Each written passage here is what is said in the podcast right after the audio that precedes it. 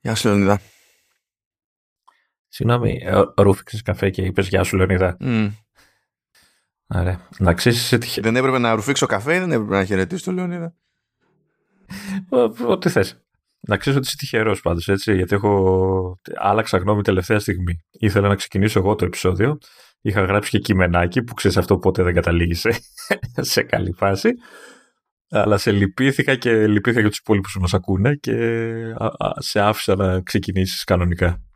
Σίγουρα δεν θέλεις να κάνεις μια, μια προσπάθεια. Δεν ξέρω τι έχεις κάνει. του. Ε, ε, δεν θα, ε, δεν θα λειτουργήσει. Ξέρω εγώ. Είχα, είχα ετοιμάσει μια ανακοίνωση τύπου Amber Alert. Αλλά ε, σε λυπήθηκα. Άστα, άστα, σου λέω δεν. Ε, ναι. Ε, κοίταξε, ευτυχώς γίνονται διάφορα λίγο και ψηλό ξεχνιέμαι. Δηλαδή, πριν από λίγο άκουγα μια συζήτηση σε ένα podcast, ήταν δύο ιστορικοί και πέφτει ατάκα σε κάποια φάση, μιλώντας για ε, διακοσμητικές στήλες στη, στη Ρώμη και στη Κωνσταντινούπολη και λένε ότι ένα από τα ενδιαφέροντα πράγματα που μπορεί να κάνει κανείς σε τέτοιες στήλες είναι να πετάξει κάποιον από εκεί. και λέω, αυτή, αυτή είναι η ιστορική της καρδιάς μας. Λέω, ευχαριστώ. Αυτούς, αυτούς θέλουμε. Είναι ό,τι καλύτερο. Ε, Και έτσι ξεχνιέμαι. να πω ότι ήρθε το επεισόδιο επιτέλους που κολλάει το I, I told you so. Έτσι, το έχω πει 100 φορές στα προηγούμενα επεισόδια. Επιτέλους είναι πραγματικότητα, έτσι. Ζεις και νιώθεις τις επιπτώσεις της σημερινής ημέρας, έτσι. Δεν ξέρω αν θες να πεις εσύ τι έχει παιχτεί ή να πω εγώ και να γελάω. Λεωνίδα, πρώτα απ' όλα πρέπει να σου κάνω ένα μάθημα για το πώς χρησιμοποιείται το I told you so. Όταν ο άλλος συμφωνεί εξ αρχής μαζί σου, το I told you so δεν λειτουργεί. Δεν συμφωνούσε μαζί μου, προσπαθούσες να το, να το καλύψεις κάτω από μανδύα επαγγελματισμού. Καλά. Έτσι. έτσι. Παρόλο που εγώ ήξερα ότι θα καταστραφείς, έτσι, θα καταστραφείς. Ε, Εσύ προσπαθούσες να πεις, ρε παιδί μου, όχι, το έχουμε ψυχραιμία τώρα, σιγά τώρα και αυτά. Και ε, ωραία, θα σε καρφώσω και θα πω ότι με έχει πάρει 100 φορές τηλέφωνο, μου έχει περιγράψει καταστάσεις με το Mac που του δανείσανε ε, απείρου κάλους. Σήμερα μαντεύω, εικάζω ότι είναι ντυμένο στα μαύρα. Α, αυτό ισχύει υψηλογενικά, οπότε είναι δύσκολο να πέσεις έξω. ε. ε, κυρίως γι' αυτό.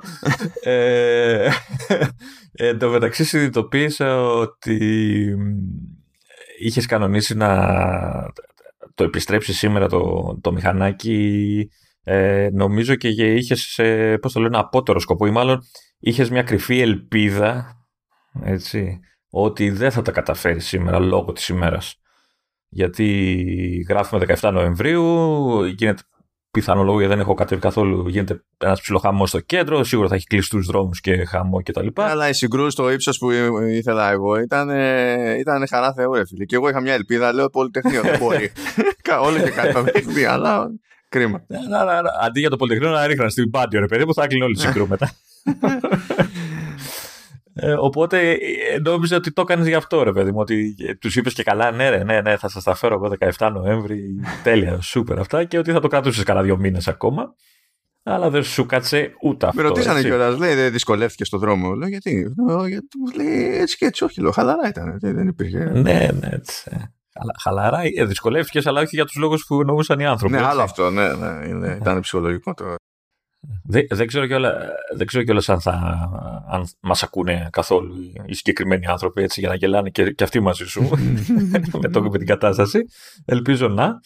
Ε, ωραία. Οπότε ε, προετοιμάζω το, το κοινό μας ότι το επεισόδιο αυτό πέρα από μια μικρή παρένθεση που βλέπω εδώ έχει σημειώσει διάφορα ε, θα ε, είναι το δράμα του Μάνου Βέζου ένα ιστορικό έπος συνοδεία MacBook Pro ε, με M1 Pro κουλουπού κουλουπού Ναι, αυτό θα είναι το, το βασικό μας θέμα. Αυτό θα μας φάει και περισσότερο χρόνο.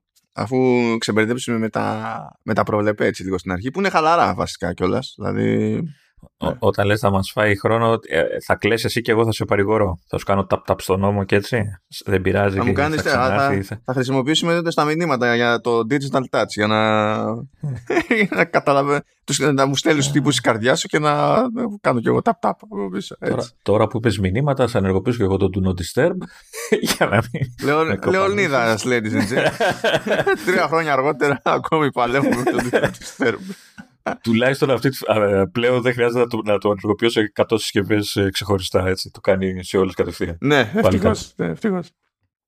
Λοιπόν, πάμε να κάνουμε τα κλασικά μας. Κάνουμε ένα γρήγορο εκεί από Apple TV Plus, διότι ήρθε η ώρα για το reboot του Fraggle Rock, το οποίο λέγεται Fraggle Rock Back to the Rock και πήρε ημερομηνία για 21 Ιανουαρίου του 2022 Υποτίθεται ότι προηγουμένως είχαμε κάτι.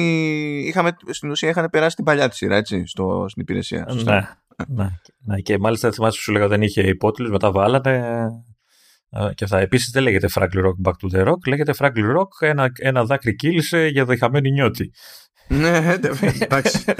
Βρες εσύ άνθρωπο να, να θυμάται ότι έβλεπε μαζί σου, τέλος πάντων μικρός. Κακό ότι, ότι έχω ανθρώπους που θυμούνται και πολλού που σημαίνει ότι έχω ότι είμαι και έχω γέρους ε, φίλους.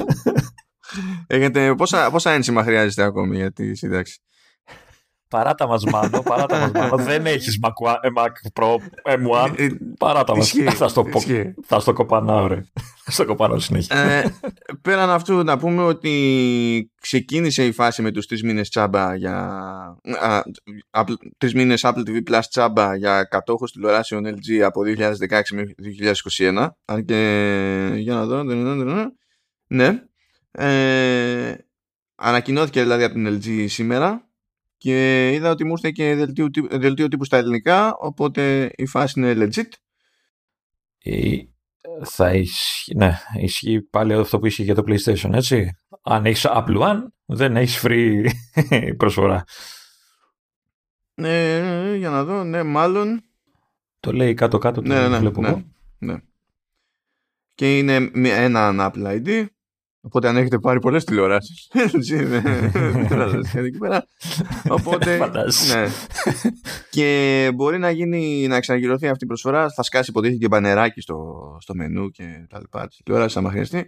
Ε, Μπορεί να ξαναγυρωθεί αυτή η προσφορά Μέχρι 13 Φεβρουαρίου του 2022 Δεν καταλαβαίνω γιατί έχει 14 Φεβρουαρίου. Γιατί είναι η μέρα των ερωτευμένων. Ε, και τι, τότε τελειώνει η αγάπη, δεν αρχίζει.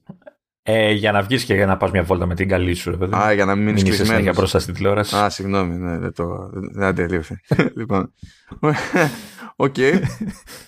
Λοιπόν, ε, κάνουμε ένα γρήγορο πέρασμα από Apple Arcade για να πούμε ότι βγήκαν Galaga Wars Plus και Kingdom Rush Frontiers. Το TD θα το αγνοήσω γιατί δεν είναι κανονικά μέρος του τίτλου. Plus. και πιου πιου πιου πιου. Ναι, ναι, ναι. Είναι, καλά είναι και τα δύο βασικά. Ε, το, τα Kingdom Rush είναι υπερτούμπανα σε Tower Defense. Και το Galaga Wars είναι καλό. Απλά έχει το. Κρατήσαν, δεν ξέρω, δεν το δοκίμασα, αλλά νομίζω δεν πρέπει να υποστηρίζει χειριστήρια. Οπότε κρατήσαν το Auto Fire και ξέρεις τη λογική. Παίζω με ένα δάχτυλο και στο κινητό και τέτοια. Αλλά εντάξει. Το Kingdom Rush δεν έχει ως ξεχωριστή αγορά κάποιους ισχυρότερους χείρου που είχε, που τους βάζεις υποτίθεται, στη, ας το πούμε στη βάση, που έχει μια πύλη εκεί πέρα, την οποία δεν πρέπει να περάσει ο εχθρός. Και έχεις έναν, έναν χείρο και καλά εκεί να κρατάει τα μπόσικα. Και πέραν από δύο-τρεις που σου δίνει το παιχνίδι στην κανονική του ροή, που όλοι ήταν πληρωμή, τώρα δεν σου δίνει έτσι χυμαδιό, δηλαδή πάλι πρέπει να, να ξοδέψεις κάποιο resource, αλλά δεν υπάρχει, ξέρεις, δεν υπάρχει η να πέρσε, ας πούμε, για τη φάση. Ε, εγώ περίμενα στο Apple Arcade να μου γκρινιάξει για την ε, ανακοίνωση του επερχόμενου, επερχόμενου τίτλου που έγινε πρόσφατα έτσι, αυτό το, το, το, το Disney Something Melly. ναι, μ' άρεσε όλο το δελτίο τύπου γιατί μας θύμιζε κιόλας ότι έχουν και Star Wars και δεν θυμάμαι τι άλλο. Που είναι τα, και NBA 2K που είναι τα κλασικά. Δηλαδή η Apple νομίζει ότι επειδή τα έχει αυτά και είναι αναγνωρίσιμα τα ονόματα, καλύψαμε όλες τις τρύπες στο gaming. Είμαστε κομπλέδες. Εντάξει, δεν. Τώρα, εντάξει. δεν μπορούν, δεν καταλαβαίνουν. Δεν, δεν μπορούν. Anyway, ε, πάει γι' αυτό. Γρήγορα, γρήγορα. Apple Music. Απλά για να πούμε ότι βγήκε η εφαρμογή Apple Music και για τηλεοράσει LG. Πολύ αγαπάνε την LG τώρα τελευταία, έτσι. Μία το free, τώρα αυτό. Γενικά, δηλαδή, αν εξαιρέσεις μια συμφωνία που είχαν κάνει στην αρχή για, με, τη, με τη Samsung, ε, νομίζω ότι η LG έχει μια χή προτεραιότητα λόγω WebOS. Πρέπει να τους βολεύει, ξέρω σε κάτι for something. Ή απλά την έχουν δει έτσι με τη λογική ότι στο high-end, εφόσον μιλάμε για OLED, ε, η εταιρεία που έχει μεγαλύτερο εκτόπισμα είναι η LG. Okay. Και επειδή έχει σκάλωμα η Apple να σχετίζεται το δικό της brand με κάτι που αντιμετωπίζεται ως high-end σε οποιοδήποτε πεδίο εκεί προς τα έξω, μπορεί να το κάνουν και για αυτή την ιστορία. Και από εκεί και πέρα έχουμε μερικά, έχουμε μια κάποια κινητικότητα σε, τι να το πω, να το πω services, να το πω δεν ξέρω τι είναι. Το πρώτο ένα είναι σίγουρα service, το άλλο δεν ξέρω να το πω. Είναι service με την άλλη έννοια. Οκ. ε, λοιπόν, ε, ανακοινώθηκε το λεγόμενο Apple Business Essentials από, από την Apple που α, απευθύνεται σε μικρές επιχειρήσεις. Σε μένα και σε σένα. Σε μένα. Τώρα στον επιχειρηματικό το χώρο οι μικρές επιχειρήσεις είναι έχουμε μέχρι 500 άτομα και λες τώρα, OK, okay, εντάξει. εντάξει okay. Όχι, ρε, ότι έχω 501 εγώ, δεν με πιάνει. Ναι, τι, να, εσύ, ναι, και Levi's, ναι.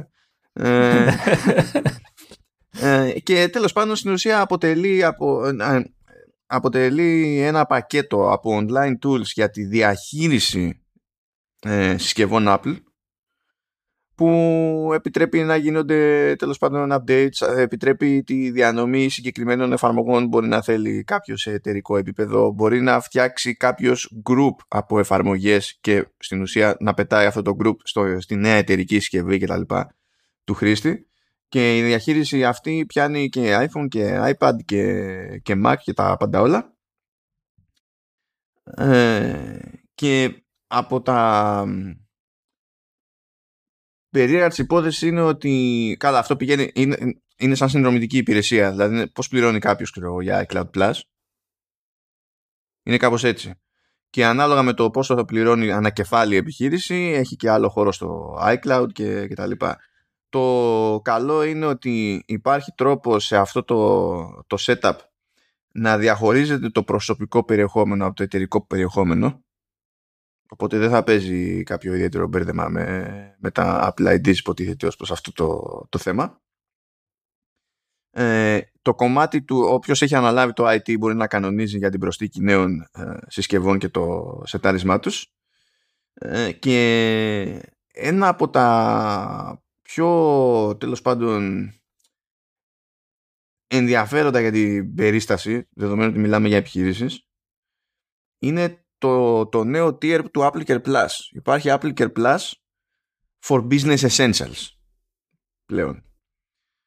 Όπου αυτό τώρα είναι άγνωστο το πόσο κοστίζει στη, στην παρούσα. Ε, θα, το, θα το δούμε γιατί υποτίθεται ότι όλο το Apple Business Essentials ε, λειτουργεί στην παρούσα στην Αμερική ως beta και είναι τσάμπα αλλά από άνοιξη είναι που θα αρχίσουν οι χρεώσεις και οι χρεώσεις πηγαίνουν ανάλογα με το χώρο που θέλουμε στο iCloud, πόσες, ε, κυρίως πόσες συσκευές θέλουμε αναχρήστη, αν θέλουμε δηλαδή μία συσκευή αναχρήστη ή αν θέλουμε ως τρεις συσκευές αναχρήστη και μετά πόσους χρήστες έχουμε και πολλαπλασιάζεται αυτό και βγαίνει σούμα. Αλλά το Apple Care Plus for Business Essentials έχει το εξής ενδιαφέρον. Το πληρώνεις, είναι εγγύηση, έτσι, για το hardware και σε περίπτωση που έχεις κάποιο θέμα, ρε παιδί μου, ε, ως επιχείρηση, καλείς στην Apple και σκάει Apple και ασχολείται. Α, δηλαδή στέλνει ομάδα τεχνικών, δηλαδή δεν είναι απλά παίρνω τηλέφωνο και σε καθοδικό, έρχονται οι ίδιοι και το φτιάχνουν. Ναι, και μάλιστα τουλάχιστον για την Αμερική που έχουν και δίκτυο έτσι, λέει ότι σε τέτοιες περιπτώσεις ε, δεσμεύονται να έχουν, να έχουν στείλει άνθρωπο, εφόσον είναι κάτι που απαιτεί να έρθει άνθρωπος, έτσι. Ε, να δεσμεύονται να έχουν στείλει άνθρωπο μέσα σε τέσσερις ώρες. Mm, okay. Αυτό μπορεί να. Εντάξει, δεν ξέρω πώς θα επεκταθεί αυτό. Δύσκολα βασικά, όπως δύσκολα επεκτείνεται και το Apple Care Plus που έχει ξεκινήσει εδώ και χρόνια. Δηλαδή προστίθεται που και που χώρες, αλλά πολύ χαλαρά, πολύ αργά. Και επειδή αυτό τώρα μπλέκει εκεί πέρα, από τη μία δηλαδή είναι το Business Essentials που έχει να κάνει με έναν τρόπο να γλιτώσεις μανούρες σε επίπεδο IT και έτσι έχει και μια πρόταση στην ουσία η Apple σε αυτό το πεδίο που προηγουμένως δεν είχε. Υπήρχαν ανταγωνιστικές ε, εναλλακτικές όπως Jump ξέρω εγώ, και τέτοια πραγματάκια. Μπαίνει λοιπόν. Αλλά δεν είναι ότι έχει φτιάξει πραγματικότητα ένα καινούργιο προϊόν. Όλα αυτά είναι εργαλεία, APIs κτλ. που προπήρχαν, Απλά έχουν ομαδοποιηθεί με έναν τρόπο που να βγάζουν νόημα σε μια επιχείρηση, ρε παιδί μου, αυτού του, αυτού του στυλ. Αλλά αυτό το Apple Care Plus ε, νομίζω ότι για τέτοιου είδους επιχειρήσεις θα πάει καλά. Το concept δεν χρειάζεται να χτυπιέμαι. Να, να. Ε, πληρώνω κάτι και ξέρω ότι θα πάρω ένα τηλέφωνο να χτυπηθεί άλλος. Και, και αυτός ο άλλος ξέρει κιόλας τι να κάνει. Ναι, γιατί είναι το προϊόν του, δεν είναι. Ε, ναι. είναι αυτό. Α, απλά βλέπω εδώ ότι δεν, θα είναι, ότι δεν είναι διαθέσιμο με την πέτα την υπόλοιπη, έτσι, έτσι λέει η υποσημείωση στο άρθρο. Και ότι οι τιμές, αυτό που είπες, δεν έχουν ανακοινωθεί ακόμα. Ναι, ναι, ναι. Α, πάει αυτό. Καλό είναι αυτό. Απλά δεν μας αφορά άμεσα. Ούτε το επόμενο μας αφορά άμεσα, αλλά θα μας αφορά ενδεχομένως από ένα σημείο και έπειτα. Αυτό τώρα προέκυψε λίγο πριν ξεκινήσουμε να εγγραφούμε.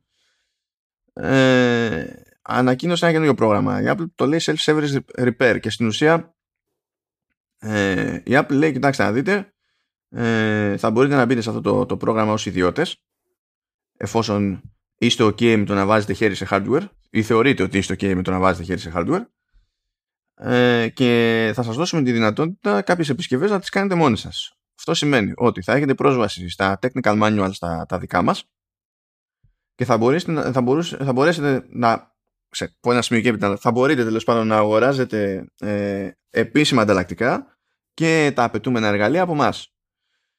Ε, αυτή η προσπάθεια ξεκινάει ε, με iPhone 12 και iPhone 13 ενώ αργότερα θα προσθεθεί, θα προσθεθεί στο πρόγραμμα τέλος πάντων, θα προσθεθεί υλικό και για Mac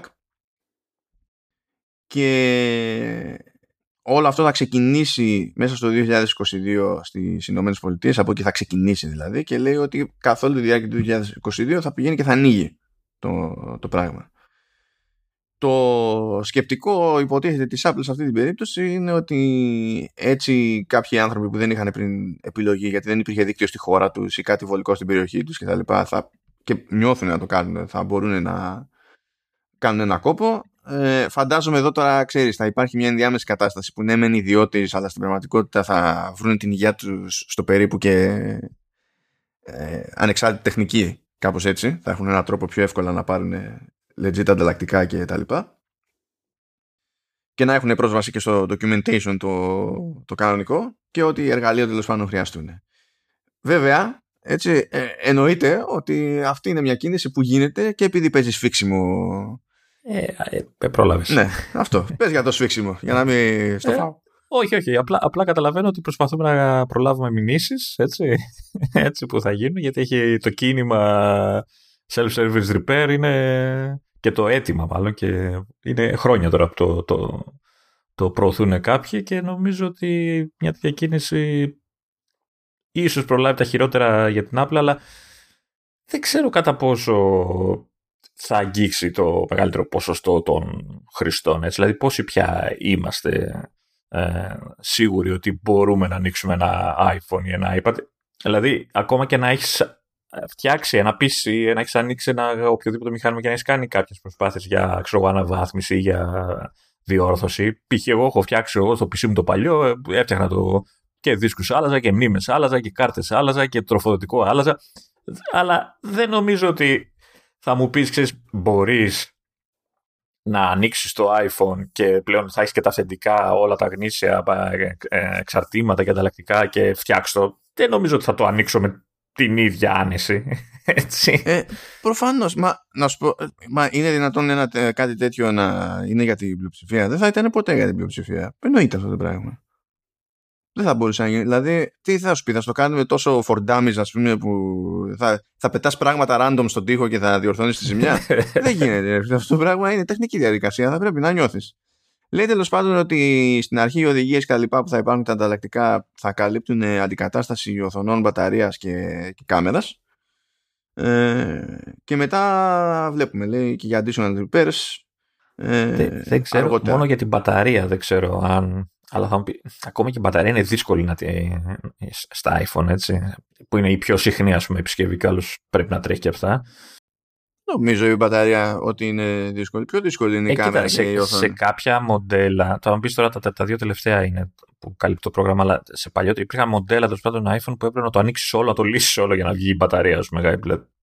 Εντάξει. δεν ξέρω αν θα συνοδευτεί αυτό το όλο θέμα με κάποια ανασχεδίαση εσωτερική που κάποιες τουλάχιστον επισκευές να μπορούν να τις κάνουν λίγο περισσότεροι ε, χρήστες. Δηλαδή μια μπαταρία να μπορεί να την αλλάξει πιο εύκολα. Δηλαδή απλά ξεβιδώνω, ξεκολλάω, ξέρω τι θέλει ε, και τη βγάζω. Θα δούμε. Πάντως στάζει λέει για τα ανταλλακτικά και τα εργαλεία λέει πάνω από 200 διαφορετικά κομμάτια ότι είναι και αυτό. Τώρα βέβαια έτσι ε, να δούμε σε τι τιμές θα βγουν. Άμα να κάνει όσο κάνει το iPhone καινούριο. Ε, το ένα κατσαβίδι. Κοίτα, ναι. εγώ πιστεύω ότι θα, θα χρεώνει τα ανταλλακτικά όπως τα χρεώνει έτσι κι αλλιώς και στους service providers. Ναι. Γιατί να τα χρεώνει, άμα τα χρεώνει παραπάνω θα παίξει γκρίνια και άμα τα χρεώνει παρακάτω θα τσιτώσουν οι service providers και θα έχουν και δίκιο. Θα σου πει κάτσε ρε φιλαράκι. Δεν, ξέρω αν για τους ε, μεμονωμένους χρήστες αν θα έχει κάποια άλλη ξέρω εγώ, συσκευασία που να είναι λίγο πιο user-friendly. Ξέρω, γιατί ξέρω, από ό,τι καταλαβαίνω στα service centers και όλα αυτά στέλνουν σακούλια, έτσι, χήμα κτλ. Ε, δεν ξέρω πώς φτιάξουν πακετάκια ξέρεις, με ξέρεις, το αντίστοιχο εργαλείο μαζί με το ανταλλακτικό, μπουρουμπουρου, ξέρεις, ένα πακετάκι. Το σίγουρο είναι ότι, ότι θα χαρεί το, το iFixit, έτσι, που είναι ο, το site που εδώ και χρόνια προσπαθεί να, να πείσει για το δικαίωμα της, το service. Έχει και ένα άλλο ωραίο. Λέει ότι όταν αλλάξει λέει, κάποιο ανταλλακτικό και το προηγούμενο σου είναι άχρηστο επειδή έχει πρόβλημα κτλ. Μπορείς να, να, να μας το στείλεις για ανακύκλωση και σου δίνουμε λέει credit για μελλοντικές αγορές. Καλό αυτό.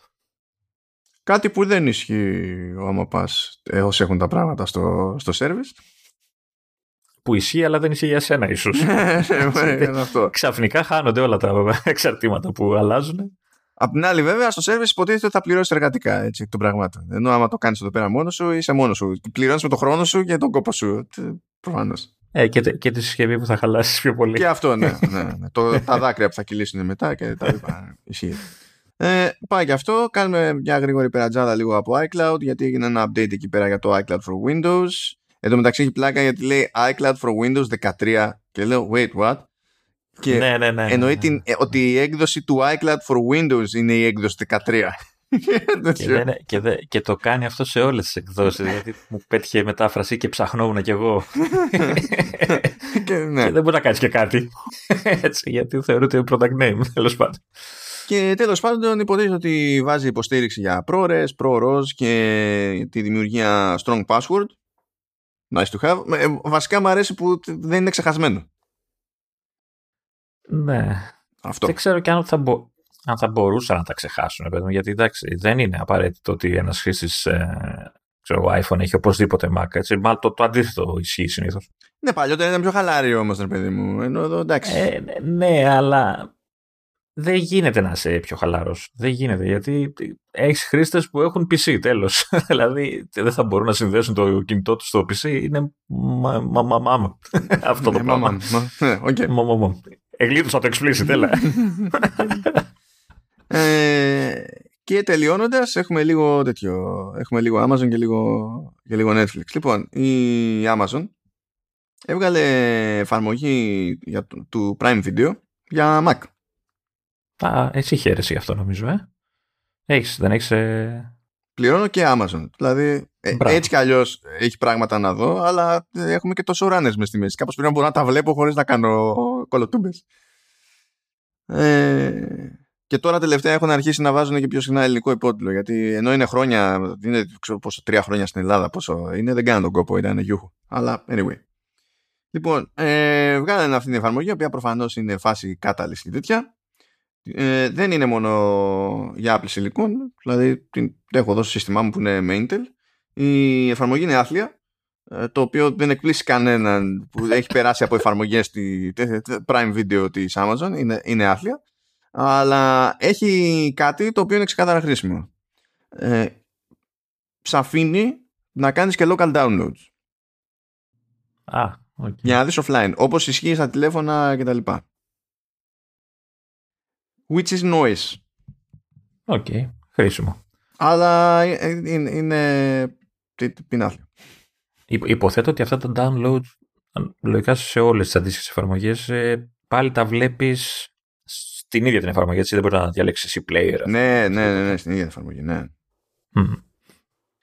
Ε, και βλέπω ότι φαίνεται τουλάχιστον στις ποιότητες του streaming επειδή έχεις να διαλέξεις σε τι ποιότητα θες να, να στριμάρει σε τι ποιότητα θες να κατεβάζει φαίνεται να έχει κρατήσει αυτές που έχω στην εφαρμογή στο, σε mobile και ξέρω και στο Xbox και στο PS και, και τέτοια. Έχει πάρα πολύ πλάκα βέβαια, δηλαδή είναι από τα μυστήρια της ζωής για μένα. Το, στην επιλογή, στο best quality για, για streaming λέει 5,8 GB την ώρα. Καλά δεν είναι fixed, είναι έως. Έτσι. Mm. Εννοεί την ώρα βίντεο. Download quality το best είναι 2,9. Λες ρε φίλε. Ανάποδα έπρεπε να είναι αυτό. ναι, είναι, είναι από τα μυστήρια της ζωής. Αλλά τέλος πάντων, είναι μια διευκο... να καταλάβεις πόσο. Παρότι είναι διευκόλυνση, να καταλάβεις πόσο μούφα είναι η εφαρμογή. Ε, όχι απλά δεν κάνει. Δεν, έχει full screen. Όταν, είσαι, όταν βλέπεις έχει. Έτσι, mm. Δηλαδή, okay, άλλο, άλλο αυτό το, το πράγμα. Επίσης, Καλό είναι, ενώ έχω πάει στη watchlist και Μπράβο, ναι, OK. Okay. Μπράβο, μπράβο, μπράβο. Ε, όταν θα πατήσεις λοιπόν ε, να δεις βίντεο, έχει, έχει όντως να κάνεις και zoom το, το βίντεο και full screen. Όταν είσαι στο μενού, ε, δεν υποστηρίζει ούτε zoom ούτε full screen. Ναι. Okay. Σε αφήνει να κάνεις, ε, να μεγαλώσεις το παράθυρο μέχρι περίπου τα χοντρικά τα δύο τρίτα της οθόνης μου από ό,τι βλέπω. Και δεν, δεν, δηλαδή δεν έχει σημασία αν έχεις απλά και θα μπορούσες να βλέπεις περισσότερα tiles μαζεμένα. δεν σου λέει όχι.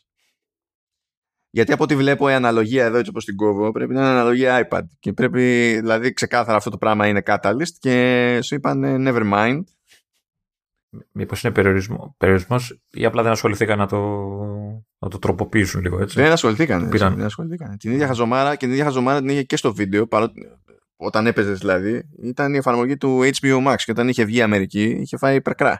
και λέει τι είναι αυτό; τι είναι αυτό; Ε, τουλάχιστον εκτός αν κάνω τραγικό λάθος η Amazon έχει εφαρμογή πλέον ενώ το Netflix δεν ακόμα σε Mac. Το Netflix και γενικά, δεν ενδιαφέρεται. Είναι... Γενικά σε υπολογιστές δεν, από όσο ξέρω. Αν και θα τώρα, στο Netflix θα περάσουμε τώρα. Ωραία. Διότι λέγαμε τι προάλλες για τα games στο Netflix. Α, ναι, ναι, ναι. Και χάζεψα λίγο παραπάνω και πήγαιναν και κάτι δηλώσεις, κάτι διευκρινήσεις κτλ. Λοιπόν, το, τα games, ε, ναι, εμφανίζονται στην εφαρμογή. Τα games. Mm αλλά στην ουσία πρέπει να σκρολάρεις και να πέσεις, ξέρεις, σε κάποια σειρά, ρε παιδί μου, που έχει τα games. Okay. Αυτό διαφέρει από την περίπτωση του, του Android που έχει tab για τα games και έχει πλάκα γιατί η θέση της Netflix είναι ότι το σκεφτήκαμε να το κάνουμε αυτό λέει και σε iOS.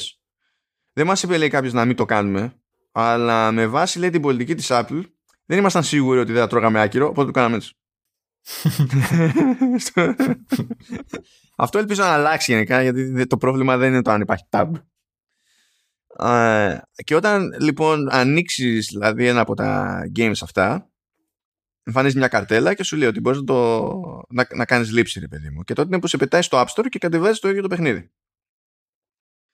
Το, το, η, η έκδοση λοιπόν εκείνου του παιχνιδιού εφόσον είσαι logged in στο Netflix, αντιλαμβάνεται ότι είσαι logged in στο Netflix, οπότε το ανοίγεις εγώ και είσαι ready. Έχει όμως και το άλλο. Αν δεν είσαι συνδρομητής Netflix και ψάξεις την εφαρμογή αυτή στο App Store και την κατεβάσεις. Σε αντίθεση με την εφαρμογή του Netflix, στα games μπορείς να πληρώσεις μέσω του App Store συνδρομή Netflix. Επιτρέπεται αυτό.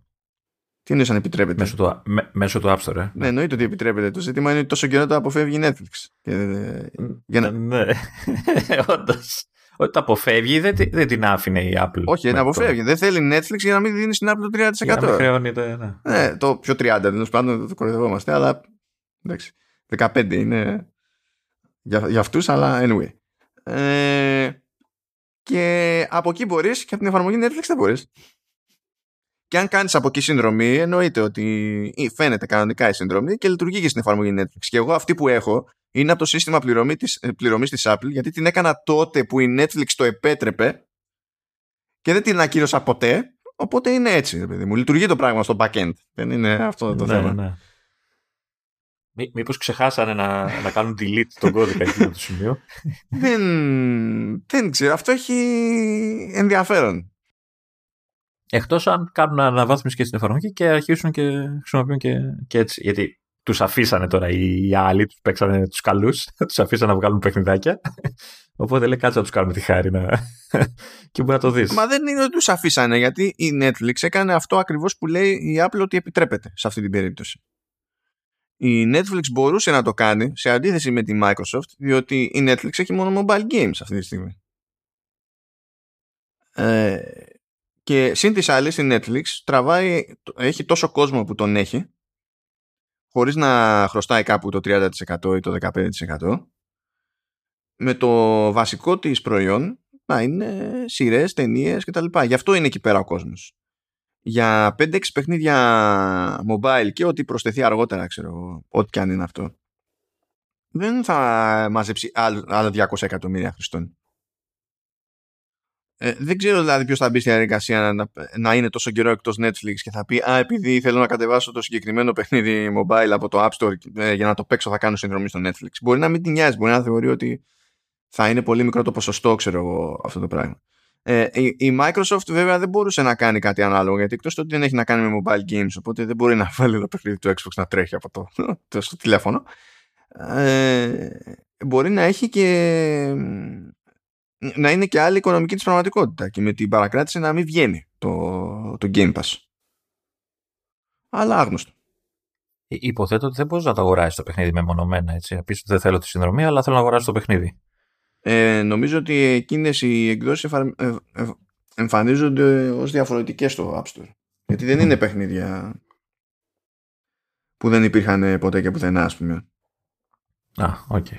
Αλλά μιας και το πες, κάτσε να δω για το, το Stranger Things που είναι, να, είναι και σε IP τη, στη Netflix έτσι κι αλλιώς που αυτά που έχει βάλει για mobile είναι παιχνίδια που προϋπήρχαν δηλαδή δεν είναι αν και έκανε μια τσαχπινιά και βλέπω ότι τώρα προσπαθεί και το επικοινωνεί. Βγήκε ένα παιχνίδι από τη Riot.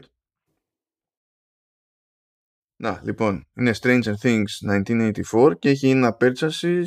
Ποια είναι purchases έχει, για να σε δω. Netflix Standard Plan. Γιατί μόνο το Standard Plan, δεν έχει το ακριβό κρίμα. κρίμα. Και άμα θέλουμε, και άμα θέλουμε κάτι άλλο. Ε, για να δω, έχει τις άλλες σε αυτή την περίπτωση το μεταξύ εκδότης φαίνεται να είναι η ίδια η Netflix. Έτσι είναι μαρκαρισμένη στο, στο store. Αλλά για να σε δω έχει ξεχωριστή καταχώρηση για το τέτοιο. Όχι, έχει βγει. Έχει βγει.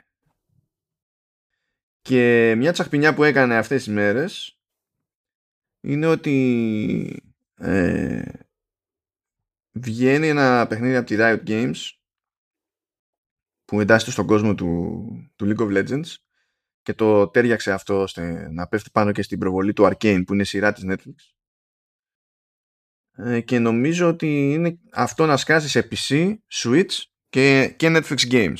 Και προσπαθεί να κάνει ένα συνδυαστικό. Του στυλ έχουμε βάλει λεφτά στο Arcane. Έχει να κάνει με, με League of Legends.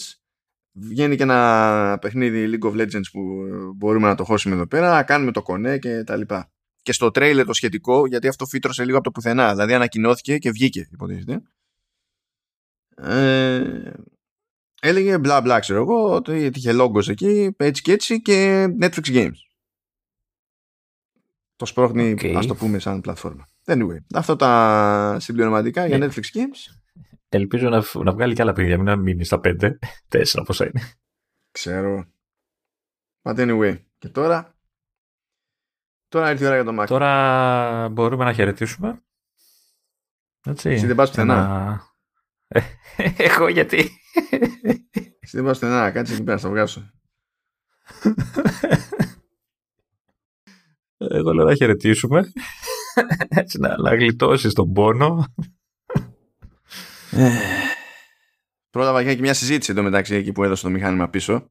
Οπότε έχω και λίγο color για τα πραγματάκια που έχουμε να πούμε. Αλλά anyway. Ε, ε, ε, ε Έβαλες ρο στη λέξη, έτσι. Τι, το, το color, ναι. ναι, ναι. ναι. και, και you έβαλα, και, γιατί είμαι τέτοιος. Λοιπόν, ε, πήρα για λίγες μέρες ένα 14 MacBook Pro με M1 Pro. Είναι το, το βασικό μοντέλο, το, το φθηνότερο που παίζει στη σειρά από τα καινούργια MacBook Pro. Ε, πράγμα που σημαίνει ότι η Λιανική έχει 2,5 χιλιάρικα και είναι ο, δεν είναι ο 10 πύρινος ο, ο M1 Pro, είναι ο 8 πύρινος και δεν έχει 16 πύρινες GPU, έχει 14. Το σαπάκι δηλαδή, εντάξει. Ναι, είναι και καλά το πιο, το πιο χρέπι από τους νέους εμένα τέλος πάντων. Αλλά προφανώς πάνω από τον εμένα το σκέτο. Αυτό σημαίνει ότι έχουμε δύο, σε αυτή την περίπτωση τουλάχιστον, έχουμε δύο μικρούς πυρήνες και έξι μεγάλους. Και είπαμε για GPU, όλοι οι πυρήνες είναι ίδιοι, αυτό που αλλάζει από μοντέλο σε μοντέλο είναι το, το νούμερο. Γενικά ο M1 Pro έχει ή 14 ή 16 πυρήνες GPU. Για 24 ή 32 πηγαίνουμε σε M1 Max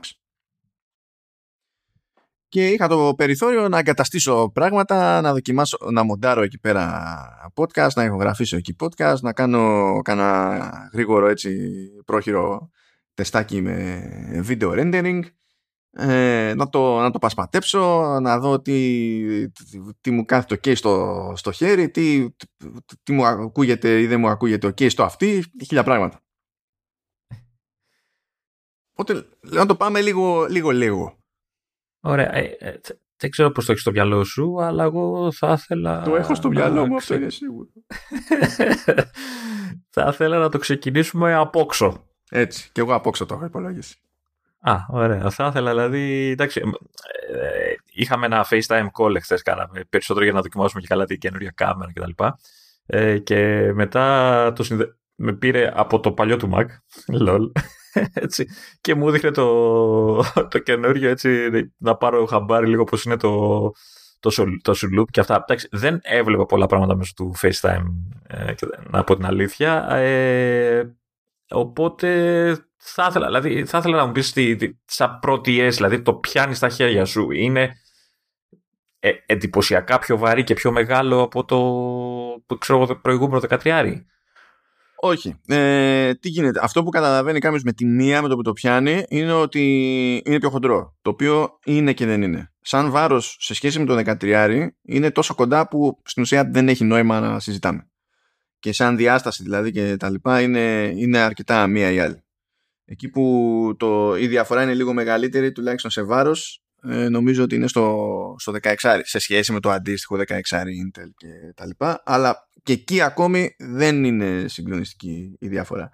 Αυτό, ε, δηλαδή, δεν είναι ότι δεν μπορεί να την καταλάβει κάποιος, αλλά δεν θα, δεν θα τον νιάξεις. Δεν, δεν, δεν θα αλλάξει κάτι. Αυτό που θα καταλάβει με τη μία είναι με το που θα βάλει χέρι πάνω, παπ, θα πει, Όπα, αυτό είναι πιο χοντρό.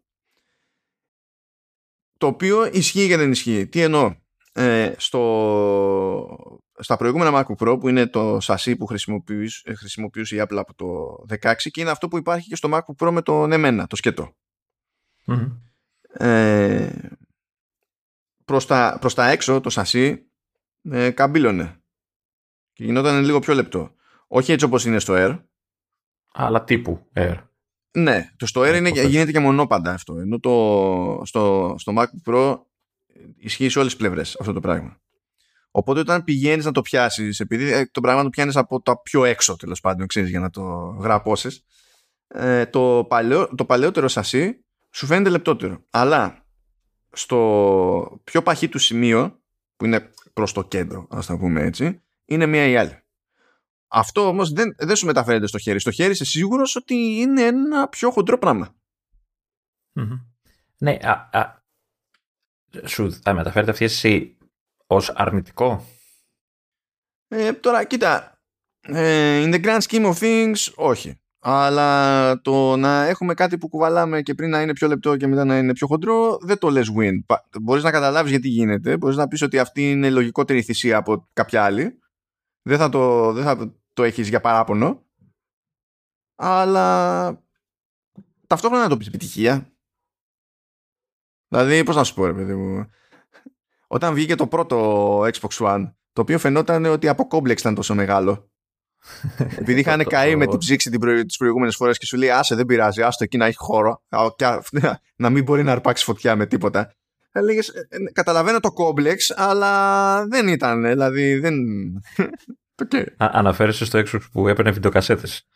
Όχι, λέω το Xbox One, δεν λέω το Xbox που μου χάρη την οντίτιδα. Του, του, του, το παλιό, το πρώτο. Το πρώτο, One, πρώτο. λέω, για, για το One λέω και εγώ. Αυτό έπαιρνε βίντεο Α, ναι, ναι, ναι. ναι. αυτό.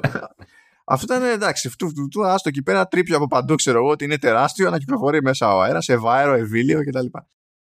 Ε, χαζ, χαζή ερώτηση. Ποιος σου δώσανε, Space Gray ή Silver; Μου δώσανε Space Gray. Ε, επειδή στι φωτογραφίες τώρα το χαζεύω. Ε, δεν βλέπω διαφορά τώρα. Θα πει από τη φωτογραφία τι να πρωτοδείς. Έχει όντως διαφορά το Silver με το Space Gray. Είναι, είναι αρκετά σκούρο. Γιατί τα προηγούμενα μοντέλα το βλέπεις, ρε παιδί μου, ότι είναι gray, είναι, ξέρεις, είναι πιο σκούρο κτλ. Αυτό είναι όντως έτσι η διαφορά. Ναι, και τώρα το βλέπεις. Παρόμοια είναι η διαφορά.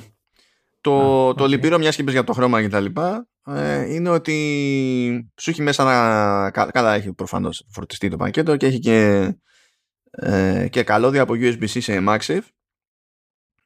Και το MagSafe, παρότι παίρνει το Space Gray, είναι silver.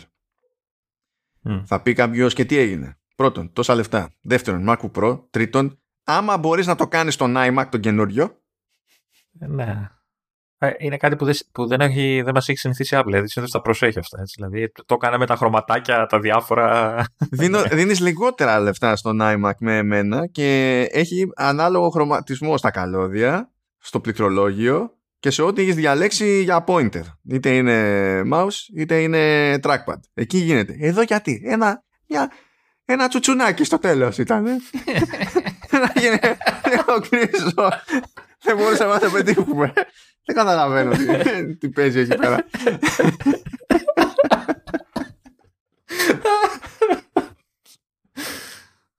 Δεν χάλασε ο κόσμος, αλλά λες, ξέρω εγώ. Αυτό έτσι για την ιστορία, βέβαια, αδερφέ. Το, το καλώδιο πάντως είναι περασμένο ντυμένο με ύφασμα και έχει, έχει τελείως άλλη αίσθηση. Ελπίζω να έχει και τελείως άλλες αντοχές. Ε, ε, κοίτα, τα USB-C που έχω από Apple ε, αντέχουν so far. Στην τελική τα USB-C δεν είναι και τόσο λεπτά όσο είναι τα Lightning. Τα Lightning είναι άλλο καπέλο. Εντάξει. ναι. Ε, Συνήθως τα πλεχ, πλεχτό, δηλαδή ουσιαστικά έτσι τα λέω αυτά τα, τα καλώδια, είναι πιο ανθεκτικά, ρε, παιδιά, γιατί είναι πιο, έχουν, είναι πιο ευέλικτα, πιο, έχουν ευελιξία τέλος πάντων, είναι πιο εύκαμπτα μάλλον, συγγνώμη, ε, στα, στα δύσκολα σημεία, ρε παιδί μου. Αλλά τώρα το συγκεκριμένο δεν ξέρω τι παίζει. Ε, επειδή εγώ, ε, το, το είχαμε ξαναπεί αυτό, επειδή εγώ έχω MagSafe, βέβαια είναι του 15 έτσι, και από τότε βέβαια είναι και το τελευταίο MagSafe που είδαμε μέχρι τώρα, ε, Δε- ε, Εσύ έχεις, είχες δει MagSafe ε, του 15 γιατί υπήρχε, υπήρχε και πιο παλιά βέβαια που ήταν τελείως διαφορετικό το σχήμα. Ναι, βασικά και παλιότερα ε, υπήρχε, υπήρχε και άλλη παραλλαγή. Γιατί αυτό που έχεις εσύ είναι το λεγόμενο MagSafe 2. Τα καινούργια τα MacBook Pro έχουν το MagSafe 3. Εκτός το ότι υπήρχε MagSafe 1, υπήρχε και ένα MagSafe που ήταν για την πάρτι του Air. Εγώ θυμ- είχα δει ένα MagSafe σε MacBook Pro ήταν βέβαια το οποίο ήταν το καλώδιο πήγαινε ουσιαστικά παράλληλα με το σασί για να καταλάβεις ήταν ε, ενώ το δικό μου έρχεται κάθετα στο σασί το καλώδιο Ναι, και όλο ναι, το, ναι. το και το πράγμα. καινούριο είναι, είναι, είναι ναι, Έχει κάθε- διαφορά σε, σε κάτι άλλο οπτικά, δηλαδή είναι πιο μεγάλο το, το, το τσουνάκι, είναι πιο φαρδί, είναι κάτι, έχει λαμπάκι όπως έχει το δικό μου. Έχει λαμπάκι και έχει και από τις δύο μεριές, ακριβώς επειδή μπορείς να το βάλεις ασχέτω και ο προσανατολισμό είναι όποιο σου γουστάρει, όπως είναι και με USB-C. Οπότε έχει λαμπάκι από τις δύο μπάντες, ώστε όπως και αν το βάλεις να φαίνεται, ρε παιδί μου, φόρτισε, φορτίζει τι διάλογο. άρα δεν χρειάζεται να πάρω. Έχει και εμένα δηλαδή, δύο λαμπάκια. Γι' αυτό δεν χρειάζεται να πάρει αυτό τον έστω. Ναι. ε, να πω λίγο έτσι για το MagSafe. Ε, το εξής ότι είναι πιο δυνατό από προηγούμενα MagSafe ε, και το είδα να σχολιάζεται αυτό και σε reviews και τα λοιπά έχει μια δική του λίγο λογική το, το MagSafe 3 σε, σε MacBook έτσι όπως κάθεται πηγαίνει και εφαρμόζει κάθετα στο πλαϊνό επίπεδο του σασί Κάνει ένα παπ και μπαίνει και είσαι κομπλέ. Άμα πάει κάποιος να το τραβήξει κατευθείαν προς τα έξω, στην ευθεία, παράλληλα δηλαδή με την επιφάνεια πάνω στην οποία είναι το MacBook, τότε θέλει δύναμη. Δηλαδή μπορείς να τραβήξεις το καλώδιο για να πάρεις και το μηχάνημα μαζί. Ή μπορείς να το πάρεις, να το κρεμάσεις ξέρω, εγώ, στο ψυγείο και να το έχεις να βλέπεις τη συνταγή. Δεν χρειάζεται τέτοια ψήξη. Δεν... είναι- το αφήνεις όπου θέλεις. Α, το θέμα είναι το εξής. Αυτό από ό,τι καταλαβαίνω δεν έγινε κατά λάθος. Ε, θέλανε να βάλουν καλύτερο κράτημα από τη μία, Και από την άλλη φαίνεται να έχει γίνει σκέψη ότι αν κάποιος πάει να περάσει, ξέρω, και να πάρει μαζί του το καλώδιο, έτσι όπως τραβγείται το καλώδιο, αυτό κατά κανόνα ε, παίρνει μια κλίση. Δίνει μια κλίση στο βίσμα. Με το που δίνει, δοθεί κλίση στο βίσμα, φεύγει μπαμ με τη μία το, το MagSafe. Δηλαδή και σαν χρήστη, αν κάποιος θέλει απλά να το αποσυνδέσει για να πάρει το μηχάνημα και να φύγει. Άμα, κάνει, άμα το κάνει λίγο, σαν να το. Φαντάσου, σαν να λέμε ότι τσακίζουμε ένα καλώδιο και καλά. Σαν, σαν τσάκισμα προς τα πάνω, κάνει μία έτσι κλακ και έφυγε. Αν πάει να το τραβήξει παράλληλα στο, στο επίπεδο, χωρίς να κρατάει κόντρα το μηχάνημα, θα φύγουν όλα μαζί. Εντάξει, ε, ε επειδή χρησιμοποιώ χρόνια MagSafe και το βγάζω έτσι όπως λες προς τα πάνω, προς τα κάτω, ανάλογα πώ είμαι, ίσως και λίγο προς, καμιά φορά προς πίσω, ανάλογα, αλλά πάντα υπογωνία. Δεν νομίζω ότι θα αντιμετωπίσει κάποιος πρόβλημα σε αυτό, έτσι. Όχι, ούτε εγώ το νομίζω, γιατί τώρα, κοίτα, η αλήθεια είναι ότι και όταν πάμε τώρα και το δοκιμάζουμε αυτό για να δούμε πόσο δυνατό είναι, δεν ξεκινάμε, δηλαδή δεν κάνουμε ένα τίναγμα πα, με το χέρι, τραβάμε για να δούμε τι θα γίνει. Έχει διαφορά. Στο, στο απότομο είναι, είναι αλλιώς. Και σε ενδιαφέρει τι θα γίνει στο απότομο, όχι τι θα γίνει. Δεν ξέρω και εγώ τι. Αλλιώς και πολύ. Άμα το πας έτσι στο, στο μαλακό, μπορείς να το τραβάς το καλώδιο και να το πηγαίνεις βόλτα. Στο, και, και, γενικά, άμα έχεις δώσει τόσα λεφτά, δεν τραβάμε τα καλώδια. Ε, εντάξει. Γιατί... Με αυτά δεν τα κάνεις για να. Επειδή θέλεις εσύ να τραβάς τα καλώδια, αυτά τα κάνεις για να το παιδάκι που θα περάσει, τη, τη γιαγιά που θα περάσει και θα πει Ναι, ναι, το βλέπω το καλώδιο, αλλά δεν βλέπει τίποτα. το, το, το, το, λέω απλά για αυτούς που το κάνουν επί τούτου, και καλά για τεστ. Ότι δεν το κάνουν σε αυτά τα μηχανήματα. Δεν χρειάζεται να παίζεις με την τύχη σου. Εντάξει, πια καλώδιο είναι, θα γίνει. ναι, αλλά άμα παίρνει και το μηχάνημα μαζί. ε, στο απότομο δεν το παίρνει, οπότε εντάξει. αφού είπαμε εκεί πέρα λίγο για MagSafe, εντάξει, να πω τα προβλεπέ για τις θύρες, ξέρουμε ποιες είναι οι θύρες. Από τη μία μπάντα έχει MagSafe ακουστικά ε, και Thunderbolt 4, άρα και USB 4, άρα USB-C το βίσμα, Πόσο εύκολα το περιγράφεις έτσι. Ναι, okay. Ε, και στην άλλη μπάντα έχει HDMI ε, και δύο Thunderbolt 4. Τώρα, υπάρχουν κάποιες βελτιώσεις σε αυτό το... Και κάρτα SD δεν έχει. Α, ναι, και κάρτα SD, συγγνώμη. ο, ο αρνητής. ο αρνητής, ναι, αρνητής SD. ε, υπάρχουν κάποιες βελτιώσεις στη, στην τοποθέτηση. Ε, διότι παλαιότερα όταν υπήρχαν αυτές τις θύρες ακόμα σε MacBook Pro Καλά, τη θύρα των ακουστικών και τα λοιπά υπήρχε έτσι κι αλλιώς. Δεν ήταν στο καλύτερο σημείο. Παραδοσιακά. Εμένα μια χαρά είναι. Δεν είναι. Δίπλα, δίπλα, η στην άλλη είναι. Λοιπόν, η, η θύρα HDMI στα δεξιά, έτσι όπως έχουμε μπροστά μας το μηχάνημα, είναι η τελευταία που πηγαίνει προς τα πίσω. Δηλαδή πριν την οθόνη είναι η τελευταία θύρα. Παλιότερα δεν ήταν ε, έτσι. Μπορεί να έχει μια USB, ξέρω εγώ, παρακάτω. Έχει εμένα USB. Ναι, αυτό όταν θες να συνδέσεις τα σοβαρά σε projector ότι να είναι κάτι και... Δεν είναι ότι πιο έξυπνο. Διότι αν εσύ θέλεις να βάλεις εκεί πέρα mouse και έχεις να κουμαντάρεις και ένα καλώδιο HDMI το οποίο είναι χοντρό, είναι λίγο σπαστικό. Δεν υπάρχει λόγος να είναι έτσι. Και αυτό το θεωρώ βελτίωση, το ότι η τελευταία θύρα προς τα εκεί είναι HDMI. Αντίστοιχα, τα αριστερά και όχι στα δεξιά είναι η θύρα για τα ακουστικά. Το οποίο ήταν παρανοϊκό τόσο καιρό που ήταν και είναι και στο δικό μου στα δεξιά, διότι ο περισσότερος κόσμος είναι δεξιόχειρας και τη στιγμή που θα πεις ας βάλω ένα mouse να κάνω το οτιδήποτε, ε, με τα καλώδια που συνήθως μπορεί να έχει ένα mouse και με το καλώδιο μπορεί να έχει ε, ή ακόμα και ασύρματο να είναι το mouse τελική. Το καλώδιο που θα έχουν τα ακουστικά που έχεις βάλει και θα το έχεις εκεί πέρα, θα είναι αρκετά μακρύ, θα είναι πάνω στο γραφείο που είναι στην επιφάνεια, θα κυλιέται και εσύ να κάνεις κίνηση εκεί πέρα. Και μπλέκεις τα μπουδιά σου χωρίς λόγο. Κερδίζω εδώ γιατί το δικό μου το έχει στα αριστερά. Μπράβο, ωραία λοιπόν. Καλά είσαι. Ένα στα δύο, ένα στα δύο.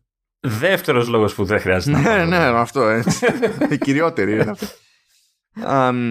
οπότε θα θεωρήσω και το placement ότι είναι βελτίωση. Τώρα, ok, προφανώς, ε, αντί για 4 Thunderbolt έχουμε 3 Thunderbolt πλέον. Καλύτερα να είχαμε 4, αλλά τι να γίνει, η θεωρία μου είναι ότι δεν φτάνουν τα PCI lanes. όπως ε, εντάξει ε, δεν είναι εύκολα αυτά τα πράγματα αν είναι να έχει κάποιος ένα παράπονο θα είναι γιατί δεν έχει τη τελευταία έκδοση HDMI όχι ότι για τους περισσότερους αλλάζει κάτι ρε παιδί με αυτό αλλά θα πεις εντάξει και γιατί δεν το έκανες ξέρω εγώ πάλι ποντάρω εκεί πέρα ότι τραβάει ένα ζόρι με τα links διότι νομίζω το για HDMI 2 το bandwidth είναι 18 gigabit κάτι τέτοιο και, το, και για HDMI 2.1 το ταβάνι είναι 48 αν και οι περισσότερες τηλεοράσεις έχουν 40 όχι 48 παρότι υποστηρίζουν το spec ε, α, και μπορεί απλά να μην το παιδί μου, δεν φτάνει το, το πράγμα ναι, ναι. Ε, και SD ότι εντάξει δεν είναι το πιο γρήγορο reader όλων των εποχών και θα μπορούσε να είναι γρήγορο γιατί το, η νεότερη προδιαγραφή για UHS 3 κτλ.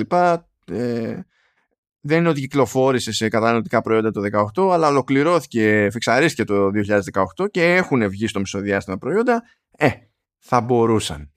Δεν χάθηκε ο κόσμος, αλλά θα μπορούσαν. Και πιστεύω ότι είναι θέμα χρόνου, δηλαδή σε κάποιο revision να το κάνουν, ρε παιδί μου, και, και αυτό. Αλλά πες εντάξει. Έχω να πω κάτι για τα ποδαράκια. Αυτά που εξέχουν λίγο παρα, παραπάνω από τα συνηθισμένα. Αν και η, η αλήθεια είναι τα, ότι στο δικό μου, πλαστικά μεν, αλλά εξήχαν. Δεν θυμάμαι στα επόμενα ε, αν ήταν τα ίδια τα ποδαράκια. Ε, κοίτα, πρωτίστως ε, τα, στο καινούριο είναι, ε, είναι πιο μεγάλας σε επιφάνεια, καθαρά, ε, και είναι πιο flat.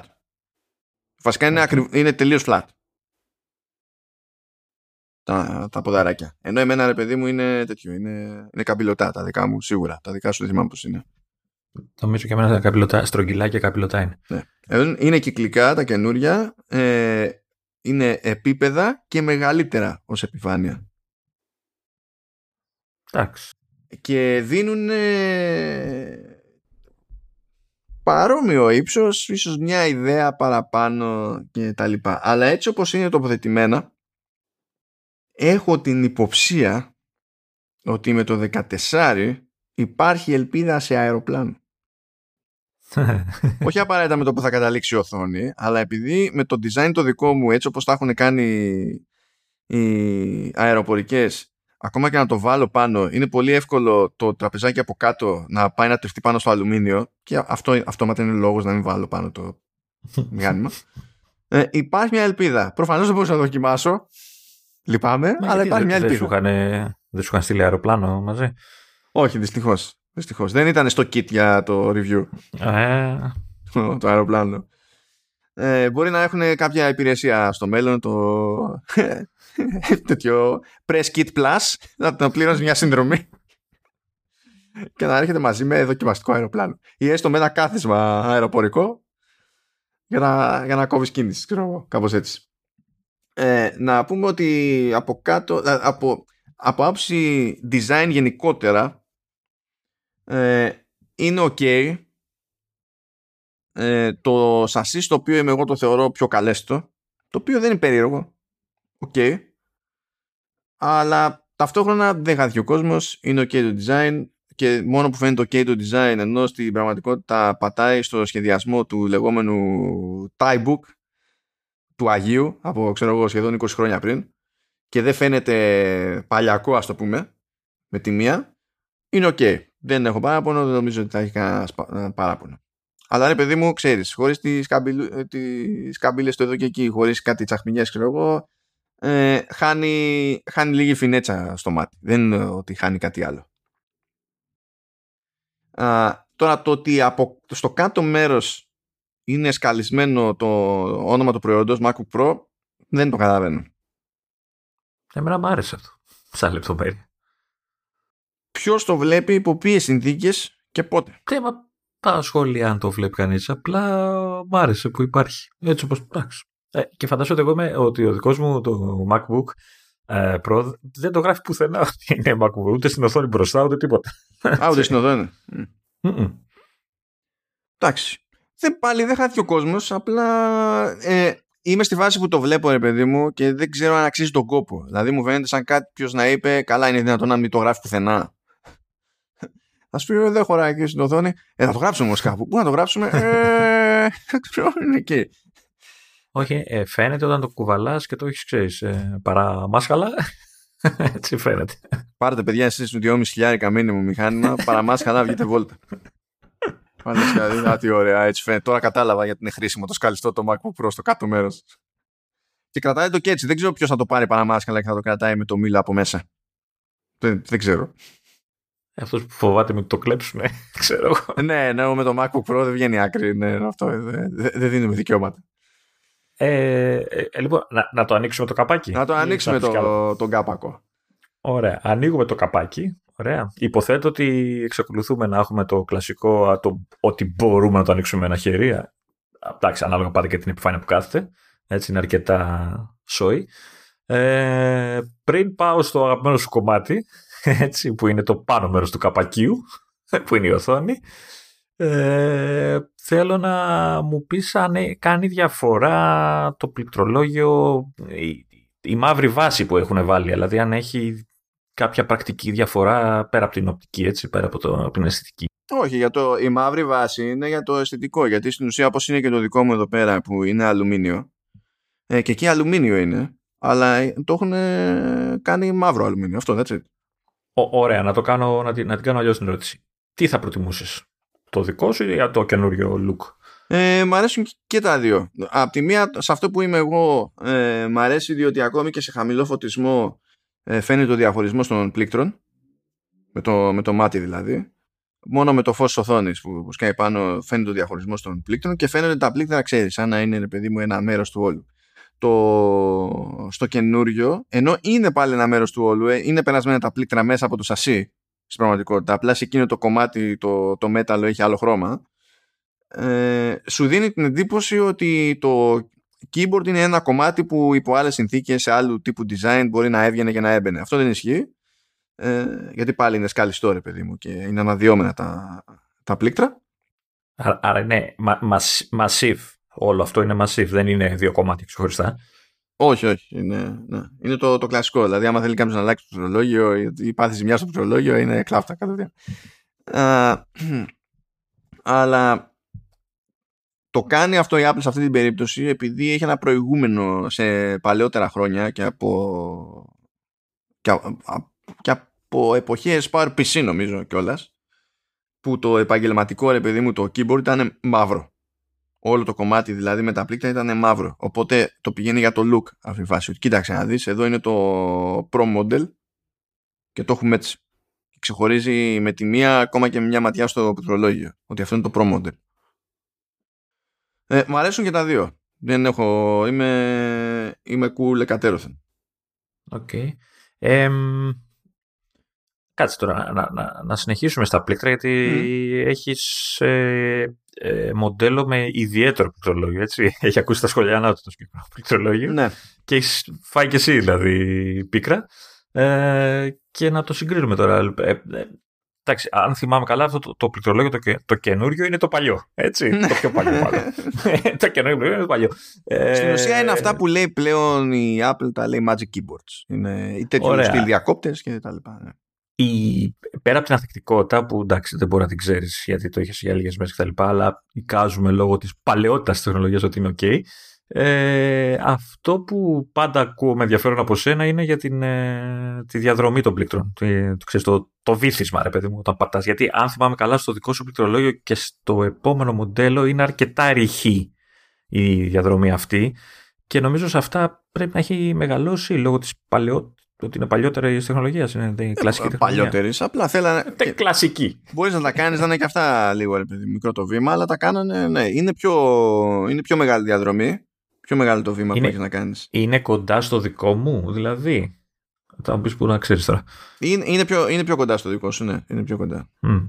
Έχω πέσει και στην πληκτρολόγια. Είναι πιο κοντά στο δικό σου. Το σημαντικό για μένα είναι το εξής. Είναι ότι πήγα από το πληκτρολόγιο στο οποίο έχω συνηθίσει κάθε μέρα μπροστά μου και έκανα μία έτσι στο άλλο πληκτρολόγιο και η προσαρμογή ήταν ε, θέμα ξέρω, ο, λεπτών. Είναι το ίδιο σταθερά, δηλαδή πατάς όπου να είναι και... Δεν είναι το ίδιο σταθερά, είναι σταθερά για scissors, δεν είναι το ίδιο σταθερά. Ε, αλλά είναι το μέγεθος και η διάταξη τόσο κοντά σε αυτό που έχω εγώ μπροστά μου που στο τυφλό δεν πιάνει τον εαυτό σου ξαφνικά να βρίσκεσαι αλλού για αλλού. Εκεί δηλαδή που μόνο είχα λίγο θεματάκι ε, ήταν με τα, τέτοιο, με, το, με τα βέλη επειδή δεν είναι έτσι όπως τα έχω συνηθισμένα μπροστά μου, ρε παιδί μου, οπότε πέφτα έξω. Περίμενε τα, τα, τα βελάκια είναι και αυτά από τα παλιά, έτσι είναι το TAF. Δεν είναι ε, όπως έχω στο Magic Keyboard το μεμονωμένο που έχω στο Mac Mini, το οποίο βρίζω και την ώρα και τη στιγμή που τα έχω, έτσι που ναι, σε είναι, είναι ανάποδη φάση από αυτά που έχω τώρα μπροστά μου. Ενώ δηλαδή τα πάνω κάτω εδώ μπροστά μου είναι half height και full height είναι τα αριστερά δεξιά. Στο καινούριο ισχύει το ανάποδο. Ε, και ναι. απλά επειδή το έχω συνηθισμένο να το λειτουργώ στο έτσι, εκεί πέρα αλλά επειδή εγώ πάλι δεν, αυτά που κάνω δεν σημαίνει ότι κάτι και λίγο πρέπει να χρησιμοποιώ τα βέλη. Στην πραγματικότητα δεν με επηρέασε ιδιαίτερα. Και πάλι είναι μια μικρή προσαρμογή. Και μόνο το ότι μπορούσα να γράψω στο, στα τυφλά κείμενο μπαμ, εγώ ήμουν OK. Okay. Πάντως εγώ έτσι όπως τα βλέπω στη φωτογραφία, τα βλέπω half height όλα τα πλήκτρα. Έτσι δηλαδή είναι... Σαν, σαν αυτό που έχω εγώ στο λάπτοπ είναι ουσιαστικά το... Α, ναι, σωστά, ναι, sorry, sorry. Ναι, ναι, ναι, ναι. Είναι όλα half, είναι όλα half. Ναι. Α, να πω το εξής που αυτό μου άρεσε, δηλαδή ασχέτως ε, διακοπτών και αξιοπιστίας και τα λοιπά, είναι κάτι που θεωρώ ότι είναι για τα δικά μου μυαλά πλεονέκτημα στο, στο νεότερο πληκτρολόγιο. Ε, είναι ότι ο θόρυβος που κάνουν είναι πιο μουντός σε σχέση με τα Butterfly. Αν και τα Butterfly τώρα εξαρτάται από τη, από το revision στο οποίο έχει πέσει ο καθένας, αλλά είναι πιο μουντός ο, ο ήχος, είναι πιο απαλός τέλος πάντων. Καλά, δεν είχαν και ποτέ πρόβλημα με το θόρυβο, έτσι. Πάντα ήταν σε OK επίπεδα ο θόρυβος. Γεν, γενικά ναι, γενικά ναι, αλλά με τα, τα butterfly είναι πιο θόρυβο. Διότι ο ήχος τους είναι, είναι αισθητά πιο οξύς, οπότε σου κάθεται στο μυαλό αλλιώς. Ναι. Αυτό είναι. Ε, εκεί πέρα που έφαγα όλο το μπέρδεμα του σύμπαντος ήταν. Ε, Περιμένω πολύ ώρα να μου το πεις. πάω για touchbar, πουθενά το touchbar. Και λέω, πρέπει να το εξερευνήσουμε λίγο αυτό. Γιατί προφανώς ένα μέρος είναι η συνήθεια. Ε, ναι. Αλλά πρέπει να δούμε αν μου φταίει μόνο η συνήθεια σε αυτή την περίπτωση. Θέλω να πω ότι από τα απλά πραγματάκια. Δηλαδή θα κάνουμε ανακύκλωση αυτό που έχω πει τόσες φορές για Touchbar. Ότι παρατημένο από την Apple, έτσι δεν πάμε μπροστά και τα λοιπά. Έχει τα ίδια bugs από το 2016, ξέρω εγώ. Μπράβο, πάρα πολύ ωραία. Ναι, ναι, ναι, ναι. ναι. Ε, δεν υπάρχει ένα πράγμα που κάνει το Touchbar και να πεις ότι ναι αυτό το πράγμα ε, αλλάζει τόσο πολύ την καθημερινή μου χρήση που για πάμε Touchbar for the ages αλλά έχει διάφορα μικρά π.χ. η αυξομοίωση ε, έντασης, φωτεινότητας κτλ. Είναι πιο απλή υπόθεση και πιο γρήγορη υπόθεση με touchpad.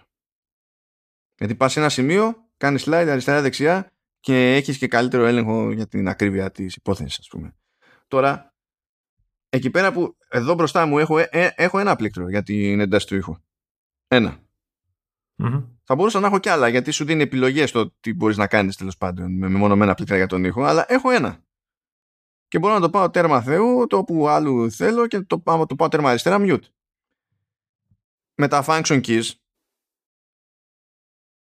αυτό, αυτή η λειτουργικότητα μοιράζεται σε τρία πλήκτρα. Έχω τρία πλήκτρα για αυτό το πράγμα. Ναι, όπως όλα τα παραδοσιακά πληκτρολόγια. και εμένα έτσι είναι. Ναι, OK. Okay, απλά αυτό για μένα δεν είναι βελτίωση. Βάλε τώρα ότι δεν είναι βελτίωση και για κάποιον άλλο λόγο. Δηλαδή, ε, αν, αν αυτά τα πλήκτρα είχαν κάποια διαφορετική αίσθηση, αν είχαν κάτι ανάγλυφο μπροστά τους, θα έλεγα οκ. Γιατί αυτό θα με διευκόλυνε και εμένα στο, στο τυφλό με τη νέα διάταξη μέχρι να συνηθίσω και όχι τίποτα άλλο, θα διευκόλυνε και ανθρώπους που ε, θα είχαν δυσκολία επειδή δεν υπάρχει feedback ας πούμε στο, στο touch bar ενώ στο πλήκτρο υπάρχει κτλ. Αλλά έχει κάποια πράγματα τώρα, δηλαδή έχει πλήκτρο για το spotlight ρε Λεωνίδα Ποιος ποιος νοιάζεται να χρησιμοποιεί Spotlight και λέει κάτσε να πατήσει το κουμπί στο, από τα function. Ναι, εντάξει, γιατί όχι. Ε, ξέρεις τι, ε, ξεχνάς ότι υπάρχουν και άνθρωποι που δεν τα χρησιμοποιούν με τον παραδοσιακό τρόπο τα function, δηλαδή F1, F2, F3, και τα έχουν γυρισμένα στα λεγόμενα media keys, έτσι. Δηλαδή κατευθείαν χωρίς να πατάς το Fn, κάνει την ε, όποια λειτουργία αυτοί μπορεί να τους βολεύει αυτό που εσένα θεωρείς ότι είναι παράλογο. Θέλω, θέλω να σου πω ότι αυτό το, το πράγμα, αυτό το πλήκτρο εμένα ως στάνταρ λειτουργία μου είναι άχρηστο. Ναι, γιατί το έχεις μάθει να το κάνεις με το space και το όποιο έχεις. Command control ποιο έχεις. Ναι, ναι. Ε, και ε, έχει, έχει κάτι τέτοια, ρε παιδί μου. Συν της άλλης, υπάρχουν πραγματάκια που. Πώς να σου πω, ρε παιδί μου. Δηλαδή, εργονομικά να το δούμε. Εγώ χρησιμοποιούσα, χρησιμοποιώ βασικά πάρα πολύ το open with στο, με, με touch bar. Mm. Δηλαδή, διαλέγω κάτι, ρε παιδί μου, και αντί να πηγαίνω να κάνω δεξί click open with, μου σκάει το open with στο touch bar, πατάω, πάω και μου βγάζει λίστα με εφαρμογές. Και όπως αντιλαμβάνεσαι στο touch bar, το, η κάθε, το κάθε όνομα εφαρμογής ως touch target είναι πολύ μεγαλύτερο από, τη, από το ονοματάκι του στη λίστα, το context menu που βγαίνει όταν το πας με το mouse. Να. Και κατά κανόνα, έτσι όπως έχω σεταρισμένο το σύστημά μου, ρε παιδί μου, αυτό που όντως θέλω εκείνη την ώρα ε, είναι και στον αφρό και δεν είναι ότι χρειάζεται να σκρολάρω, οπότε είναι παπ, παπ. Είναι σαν διαδικασία είναι λίγο πιο μανούρα, έτσι όπως το έχει, ρε παιδί μου, με, με το design των μενού που παίζουν σε macOS. Ή θα πει πάλι κάποιος ωραία και τι έγινε, μας κουράζεις και ωραία. Logic. Στο Logic μπορώ να βλέπω όλη την κυματομορφή ως δεν μου δείχνει τα σκαμπανεβάσματα, αλλά μου δείχνει όλο το μήκος τέλος πάντων στο touch bar. Και μπορώ να είμαι σε ένα κομμάτι της κυματομορφής και μου δείχνει με πλαίσιο σε ποιο κομμάτι της κυματομορφής είμαι και το playhead μπορεί να είναι αλλού από αυτό το κομμάτι το οποίο ε, βλέπω στην οθόνη μου αυτή τη στιγμή και βλέπω στο touch bar που είναι το playhead. Αυτό δεν μπορώ να το κάνω. Χωρίς touch bar. Δεν μπορώ να τα δω αυτά. Είναι πολύ εξειδικευμένες οι χρήσεις που, που περιγράφεις τώρα. Έτσι. Ωραία, ας σου πω κάποιο άλλο που δεν είναι εξειδικευμένο. ανοίγω και παίζω μουσική. Και χρησιμοποιώ τι, τέτοιο, το, χρησιμοποιώ το Apple Music. Και θέλω να προχωρήσω στα γρήγορα το κομμάτι, να πάω σε διαφορετικά του σημεία για να κόψω κίνηση. Ή για να πάω σε συγκεκριμένο μέρος του κομματιού, ρε παιδί μου ε, με τα function keys πρέπει να κρατήσω πατημένο το forward το οποίο έχει μία ταχύτητα ή αντίστοιχα το, το backwards έτσι, το, το rewind μάλλον αν το πάμε με τους όρους κλασικούς και καλά ε, εναλλακτικά πρέπει να πάω έχεις δει το Apple Music πως είναι όταν παίζει; Όχι, γιατί δεν έχω. δεν μπορώ να πω. Έλα, όπως ήταν και το iTunes, που έχει πάνω, στο πάνω μέρος του παραθύρου ένα πλαίσιο που έχει στην ουσία και το playhead. Ναι. Ε, όπως ήταν, αυτό δεν έχει αλλάξει, ρε παιδί μου, σαν φάση. Ωραία. Πρέπει να πάω το Gerson, να πάω εκεί στη γραμμούλα και να κάνω κλικ στο σημείο που φαντάζομαι ότι θέλω να πάω ή σε διαφορετικά σημεία κτλ. Συγγνώμη, με τα βελάκια δεν προχωράει. Ε, με τα, άμα κάνεις βελάκια αλλάζεις track. Α, OK. Okay. Θα μπορούσαμε το δεξιάς να κάνει rewind fast forward και πάνω κάτω να είναι τα tracks. Αλλά εντάξει. Ή, ή, ή με touch bar έχω ο, το, όλο το τέτοιο. Έχω τη, την μπάρα της αναπαραγωγής στην touch bar, ακουμπάω και κάνω κρακ, κρακ και κάνω scrub όπου θέλω. Αντίστοιχα και με το βίντεο και τα λοιπά. Πηγαίνω μπαμ μπαμ οπουδήποτε. Ενώ αυτό με το mouse είναι υπόθεση που, που απαιτεί πολύ μεγαλύτερη ακρίβεια από την πλευρά του χρήστη για να το κάνει αυτό στα γρήγορα και σίγουρα δεν μπορεί να το κάνει normal το πληκτρολόγιο. Και καλά πες στο βίντεο μπορούμε να κάνουμε scrubbing με το trackpad. Στον ήχο, τουλάχιστον σε Apple Music και τα λοιπά, δεν παίζει. Σε άλλες εφαρμογές μπορεί να παίζει. Ανάλογα με τις ρυθμίσεις τέλος πάντων. Και τα. Είναι, είναι λίγο off η, η φάση. Το, το ρεζουμέ είναι ότι υπάρχουν διάφορα τέτοια που είναι μικρά. Και είναι μικρά χωρίς να μπούμε στη διαδικασία ότι κάποιος είχε επενδύσει στο Better Touch του, ας πούμε, και είχε κάνει παπάδες και είχε βάλει το dock, ξέρω εγώ, να είναι στο, στο touch bar. Είχε φτιάξει μάκρος, κουφά μάκρος, που αυτά δεν πάνε με το ίδιο στυλ. Τώρα, είναι φυσική η κατάληξη το ότι τρώει τη μαρ... η μαρμάγκα το, το touch bar. Είναι φυσική. Διότι δεν στηρίχθηκε. Και όταν δεν βλέπεις την Apple να το στηρίζει, δεν πρόκειται και ο developer να το πάρει σοβαρά. Και θεωρώ ασόβαρο μετά από τόσα χρόνια να έχω τα ίδια bugs σε touchpad. δηλαδή είναι, είναι χαζομά. Τελείως. Οπότε δεν πετάω τη σκούφια μου για τα function keys. Νομίζω ότι το, η σημαντικότερη αλλαγή που είχε γίνει, που είχαν βάλει και πριν σε προηγούμενα μοντέλα με touchpad, κανονικό πλήκτρο escape, που για μια κατηγορία χρηστών αυτό είναι όντως ζωτική σημασίας. Ε, αυτό το είχαν κάνει Αυτό που είναι καλύτερο σίγουρα ε, στο, σε εκείνη τη, τη λωρίδα, σε εκείνη τη σειρά πλήκτρων, ε, είναι το πλήκτρο για Touch ID. Το βλέπω ανάγλυφο, ισχύει; Έχει ένα δακτύλιο λέει, που, είναι ανάγλυφος, αλλά είναι και μεγαλύτερο γενικά. Γιατί πλήκτρο Touch ID έχει το καινούριο MacBook Air. Έτσι, okay. Αλλά εκεί είναι, είναι half height τα, όλη σειρά με τα function keys και είναι half height και αυτό. Στο, στο καινούριο το MacBook Pro είναι full height το πλήκτρο με Touch ID άρα και το κομμάτι με τον αισθητήρα είναι μεγαλύτερο και μου έβγαζε γενικά λιγότερα errors. Ακριβώς επειδή είχε να καλύψει μεγαλύτερη επιφάνεια και ε, στην ουσία βελτιωνόταν η ακρίβειά του έτσι. Ναι, σκάναρε καλύτερα δηλαδή το δάχτυλο. Ναι, ναι. Αυτό ήταν από τα, από τα καλά, έχω, έχω να πω. Αυτό δηλαδή και συνολικότερα στο, στο πληκτρολόγιο, το ότι η διάταξη παρέμενε στην ουσία γνώριμη. Ε, δεν με έβγαλε από τα νερά μου η διαφορά στο βήμα. Ενώ άλλες φορές σε πιο μεγάλες μεταβάσεις έχω πήξει. Γιατί υπολογίζω τελείως λάθος ας πούμε, τη, την πίεση. Ε, και το ότι είναι ας το πούμε πιο γλυκός ο θόρυβος που κάνει στο πάτημα ε, είναι τα win του καινούργιου πληκτρολογίου. OK. Okay. Ωραία. Να, επειδή ξεχύθηκες με την touchpad, ναι, έτσι. Δεν καταλαβαίνω τι να πεις. Ε. Πρώτη φορά μιλάω. Λοιπόν. δεν έχω ξαναπεί ποτέ τίποτα για touchpad. Συγγνώμη, κάτσε να κάνω ένα σχόλιο για τα λοιπά. Επειδή το συζήτησα αυτό λίγο και ε, έτυχε να με ρωτήσουν κιόλας συγκεκριμένα για το πώς μου φάνηκε σε σχέση με touchpad. Είπα στα γρήγορα το, το ρεζουμέ, ρε παιδί μου. Αυτό. Και από ό,τι φαίνεται δεν είμαι ο μόνος από όσους τυχαίνει και κάνουν δοκιμές αυτή την περίοδο. Δεν είμαι ψυχοπαθής. Βασικά είμαι ναι, ψυχοπαθής. Ναι. αλλά, αλλά τέλος πάντων δεν, δεν θα νιώθω για πάντα έτσι όπως έλεγε ένας καθηγητής μου μονάξια. αλλά ναι. Λοιπόν, ε, δεν θα πω κάτι για το trackpad γιατί μου φαίνεται ότι είναι ίσως η πιο βαρετή. Όχι, είναι, είναι default περίπτωση είναι αυτή. Ναι, δηλαδή το, από τα πιο κλασικά παράπονα που παίζουν για το trackpad είναι, μα είναι πολύ μεγάλο και το πατάω κατά λάθος. Το οποίο είναι ένα άλλο debate τώρα εκεί πέρα. Γιατί ναι. το λειτουργικό φροντίζει να κάνει πάλι rejection υποτίθεται για να τα γλιτώνει αυτά. Αλλά η αλήθεια είναι ότι λόγω μεγέθους μερικές φορές, άμα κάνεις κάτι περίεργο και δεν έχεις συνηθίσει, ξέρεις το, ποια είναι η λογική θέση των πιεριών σε κάποια σενάρια, ε, με, δεδομένα, με δεδομένο το hardware μπροστά σου ας πούμε. Ε, μπορεί να κάνεις κανένα περίεργο. Και εμένα μου τυχαίνει καμιά φορά αλλά είναι φάση του στυλ ε, επειδή ασυναίσθητα έχω ακουμπήσει και σε δεύτερο μέρος ξέρω εγώ στο, σε δεύτερο σημείο στο trackpad δεν μπορεί να αποφασίσει ποιο είναι το input για το Gersora και βλέπω τον Gersora ξαφνικά κάνει ξέρω εγώ teleport.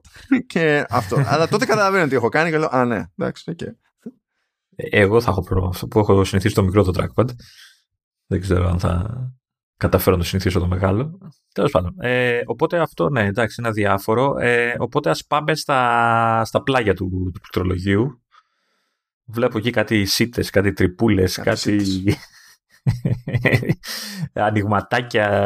Τέλος πάντων, ηχεία. Τα διαφημίσανε. Δεύτερη χρονιά τα διαφημίζουν έτσι super wow. Ε, εγώ έτσι όπως το βλέπω στη φωτογραφία μου φαίνονται πιο στενά από προηγούμενα μοντέλα. Ε, μπα. Στο, στο οριζόντιο. Μπα. Πρώτα απ' όλα είναι σχετικό γιατί εσύ βλέπεις τις γρίλες αλλά αυτό δεν σημαίνει ότι τα έχει γενική. Για τις γρίλες μιλάω τώρα έτσι όπως το λέω γιατί θυμάμαι ότι σε παλιότερα μοντέλα ήταν αρκετά φαρδιές οι γρίλες. Στα πιο μεγάλα, στα 16, τα 15 και τα λοιπά. Στα 10, δηλαδή στο 13 και το 14 ήταν ε, πιο okay. στριμωγμένα έτσι κι αλλιώς. Αλλά στην πραγματικότητα τα ηχεία είναι πιο κάτω. Και, και βγαίνει ο, ο αέρας βγαίνει από εκεί. Από τις γρίλες. Ναι. Άρα είναι πιο κάτω προς το χρήστη, να υποθέσω έτσι. Ναι, ναι, ναι είναι προς το Palmerest τα, τα ηχεία. Ωραία. Ε, έχουν όντως αυτά, κάνουν μάλλον αυτά που διαφημίζει Apple.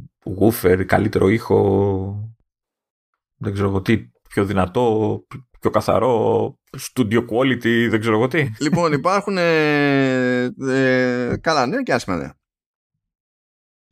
Τα καλά νέα είναι ότι είναι μεγάλη βελτίωση σε σχέση με τα προηγούμενα.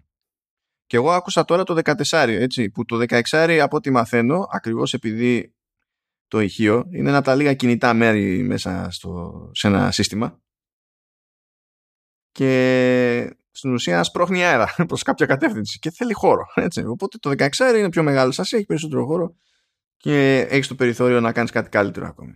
Ε, αυτό που βλέπω εγώ θα το συγκρίνω με τα 13 τα προηγούμενα ε, αυτό που ακούω είναι σαφώς καλύτερο ε, έχει πιο, πιο μες στον πάσο ε, το δοκίμασα και σε, και σε Special Audio Atmos και τα λοιπά και κάνουν καλή δουλειά με δεδομένο ότι ο χρήστης ε, στέκεται κάπως λογικά μπροστά στο σύστημα άμα είναι να έχει πάει στην κουζίνα δεν πιάνει τόπο ούτε τα Atmos ούτε τίποτα δοκίμασα να πάω και σε ένταση για να δω αν έχει παραμορφώσει και τα λοιπά. Ως συνήθως αυτά η Apple τα, τα προσέχει και δεν αφήνει τα ηχεία να ρυθμιστούν σε ένταση που θα πάνε όλα πέρπατο. Και η πρώτη μου σκέψη είναι ότι έχουμε να κάνουμε εντυπωσιακή πρόοδο και μπορώ να πω με straight face ότι ε, θεωρώ απίθανο να βρει κάποιος σε ανάλογο μέγεθος για το 14 τουλάχιστον και αν συνυπολογίσω και το 16 μάλλον δεν μπορεί να βρει σε κανένα άλλο λάπτοπ στο σύμπαν, ξέρω εγώ, ποιο ο ήχο. Άρα το παίρνουμε στον νόμο και πηγαίνουμε στους δρόμους της γειτονιάς και ακούμε μουσική όπως ακούμε κάποτε με τα boombox. Όχι, γιατί ποιος το κάνει αυτό ε, δικαιούται μπουκέτο. Με την ίδια λογική που είναι ο άλλος μέσα, είναι, είναι το παιδάκι μέσα στο τραμ και έχει πάρει ένα το ηχείο και πει τώρα θα ακούτε όλη μουσική. Μπουκέτο. μα, μα είμαι ανήλικο. Τι σημασία έχει, μπουκέτο. Δηλαδή, ok. Okay. Θα μπορούσες να ήθελες να βάλεις ε, κέτσαπ στα μάτια. Θα σου λέγαμε είσαι βλαμμένο. Το ότι είσαι teen δεν σε κάνει λιγότερο βλαμμένο. Things happen. Λοιπόν. Πω, πω, έχεις γεράσει. Έχω γεράσει. Έτσι σπασίκλα ήμουν από. Και στην εφηβεία έτσι ήμουν. Άστο. άστο. Είναι αυτό που λέει που άκουσα μια τάκα που λέει ότι είσαι 40 χρονών από τα 20 σου. είναι αυτό. Είναι διαφάση αλλά έχω και ένα άσχημο νέο, κατά μία έννοια. Ε, το μπάσο είναι ανισόρροπο. Εννοείς τρελό. Είναι πιο έντονο από αυτό που έπρεπε. Νομίζω ότι η νέα ισορροπία είναι χειρότερη. Ούτε, προ, ούτε πριν ήταν ε, σωστή ισορροπία. Ήταν πιο έντονα τα πρίμα και ήταν πιο τζούφια τα μπάσα. Τώρα πήγαμε από την ανάποδη. Κάποιος δηλαδή το οποίο τόσο πατριωτικά να βάλει μπάσα που, που, που ξέχασε ότι ήταν σε προϊόν Apple και όχι σε προϊόν Beats. Μπορεί δεν του το είπε κανένας. Μια χαρά είναι τα, τα Beats. Ρε, αυτό κάνουν επίτηδες. Ρε. Είναι μέρος του. Δηλαδή είναι χαρακτηριστικό του brand. Δεν είναι. Χαίρομαι πολύ. Ε, δηλαδή και τώρα με τα, πώς να σου πω, τα καινούργια τα Beats που βγήκανε που είναι στην ουσία σε στυλ AirPods Pro. Ε, τα AirPods Pro ε, δεν έχουν τα μπάσα που έχουν τα Beats. Ε, πάντα, δηλαδή πάντα υπάρχει αυτή η διαφορά. Πάντα υπάρχει αυτή η διαφορά. Και αντίστοιχα, άμα πάρεις τα AirPods Max, τα γαϊδούρια και πάρεις δεν ξέρω κι εγώ τι διάλογο μοντέλο, το, το πιο ακριβό να είναι, ξέρω εγώ, από Beats, πάλι τα Beats θα είναι πιο μπάσα. Είναι, είναι μέρος του brand στα Beats. Okay. Okay. Λοιπόν, εδώ κάποιος ξεχάστηκε, ρε παιδί μου. δεν ξέρω, δεν είχε βάλει μεσοτυχία σωστή, ήταν αυτό, ήταν λάθος το χρώμα της ταπετσαρίας, την μπερδεύτηκε.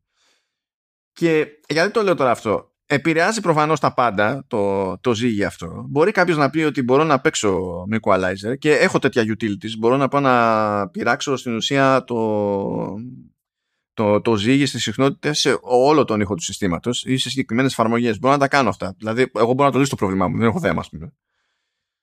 Αλλά εκεί που σιγουρεύτηκα ότι δεν είναι στη φαντασία μου αυτό είναι, ότι, είναι όταν μπήκα στη διαδικασία να ακούσω podcasts με φωνές που είναι γνωστές σε μένα, μεταξύ των οποίων και τι δικές μας.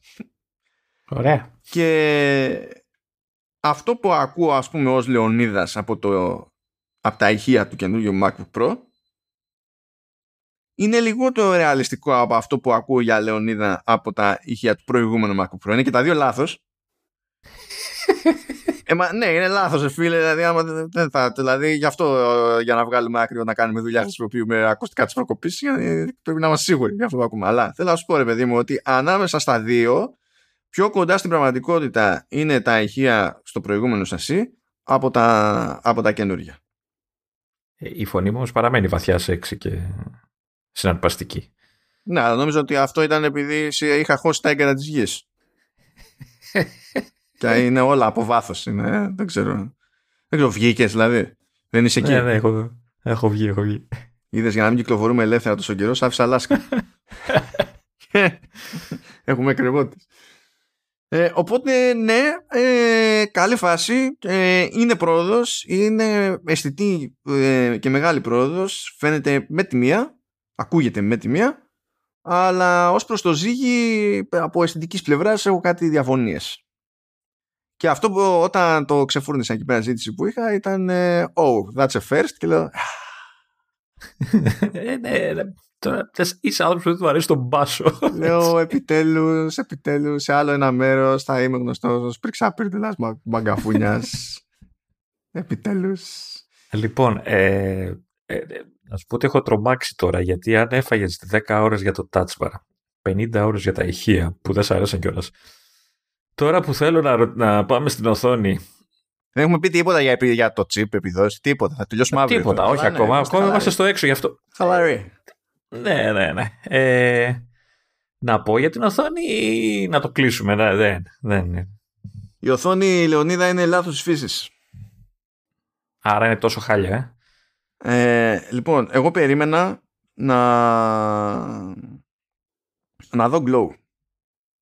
Να δω, ε, τέλος πάντων, το πούμε ghosting αυτό το πράγμα.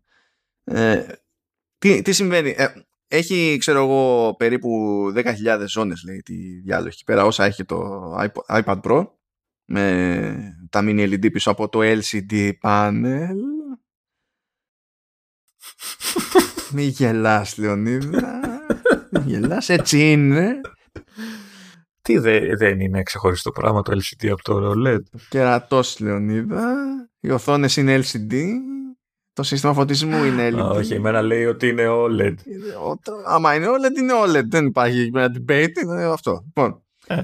ε, και γενικά, επειδή δεν είναι ένα λεντάκι ανά πίξελ, ώστε όταν πρέπει να ανάψουμε αυτό το πίξελ, να ανάβει μόνο αυτό το πίξελ και τα λοιπά, περιμένεις ότι σε κάποιες περιπτώσεις που θα έχεις κάποιο κομμάτι που θα είναι φωτεινό, αλλά σε ένα γενικότερα σκοτεινό πλάνο κτλ., ότι θα βλέπεις να ξεφεύγει λίγο φωτισμός και σε μέρος που δεν πρέπει, ρε παιδί μου. Κάνει Halo, δηλαδή. Ναι, ναι, ναι, κάνει ναι, αυτό το... ναι. Okay. Είναι ένα πράγμα που υποτίθεται ότι ξέρεις, ε, κέρδισε και μερικά παράπονα νομίζω στην περίπτωση του, του iPad Pro.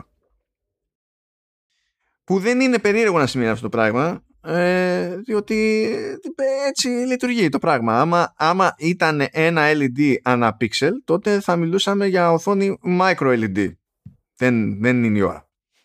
Ναι. Και Λέει, να υποθέσω ότι στην τιμή θα έμπαινε και ένα άσο μπροστά από το 2. Όχι, θα αγοράσει το πάνελ και θα έχει δώρο το MacBook. ε, σωστά. αυτό, αυτό θα ήταν, έτσι θα ήταν η φάση. Δηλαδή, για να καταλάβετε πάλι μια γρήγορη για micro LED, ε, υποτίθεται ότι φέτος η Samsung θα έκανε την προσπάθεια να βγάλει τηλεοράσεις στις 75 και 80 inches κτλ. που θα ήταν 4K σε αυτές τις inches, όχι 8K, γιατί δεν μπορεί να, δεν μπορεί να το φτιάξεις καν ε, και να χωρέσει αρκετά, να, να κάνει αρκετά μικρά τα micro LED ώστε να πιάνει ανάλυση 4K σε τέτοιες σύντσες και τελικά δεν τα κατάφερε, πάει του χρόνου. Σε αυτό το στάδιο είναι η τεχνολογία αυτή. Να θυμίσω κι άλλη μια φορά αυτές οι λιθιότητες που ακούγονταν και λέει ότι θα ενδιαφέρεται για micro LED η Apple και μάλλον θα ξεκινήσει δοκιμαστικά από, από Apple Watch και λέει ότι είστε ψυχοπαθείς, είστε ηλίθιοι, δεν καταλαβαίνετε πώς λειτουργεί ο, ένα σύστημα ταξώνων, ποιες είναι οι τρεις διαστάσεις. Έλα, έλα. Να σου πω, επαναλαμβάνεσαι και είναι κουραστικό. Ναι, λοιπόν. συγγνώμη. Λοιπόν, ok. Okay, λοιπόν. Πες μας για την οθόνη, επιτέλους. Αν ρε παιδί μου, το πέρασμα σε micro ε, LED έχει νόημα. Άξιζε. Ρε, mini, mini, mini. και λέω micro. Ε, μα τόση ώρα λέγε για micro. Άσε με. Παιδιά, εδώ πέρα η δουλειά που έχει γίνει είναι φοβερή. Έβαζα επίτηδες τσάτσικα πλάνα και νομίζω ότι ο περισσότερος κόσμος δεν θα πάρει ποτέ χαμπάρι το όποιο Halo και οι υπόλοιποι θα πρέπει να έχουν το νου τους συνειδητά για να αρχίσουν να μπλέκουν ή να έχουν εύκολο τρόπο να συγκρίνουν δίπλα με OLED για να δουν ρε παιδί μου ότι σε κάποιο πολύ σκοτεινό μέρος της εικόνας που πρέπει να φωτιστεί λίγο για να σου δείξει κάτι, οτιδήποτε. Αυτό το λίγο ε, έχει μια απώλεια στη λεπτομέρεια που δεν θα υπήρχε ξέρω εγώ σε όλα.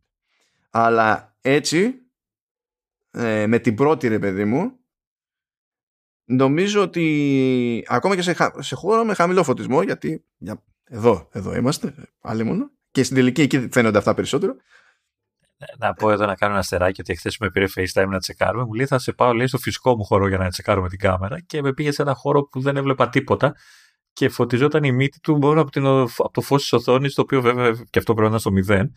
Και αυτό ήταν ο φυσικός του χώρος, αν αναρωτιέστε. Έτσι, εκεί ζει.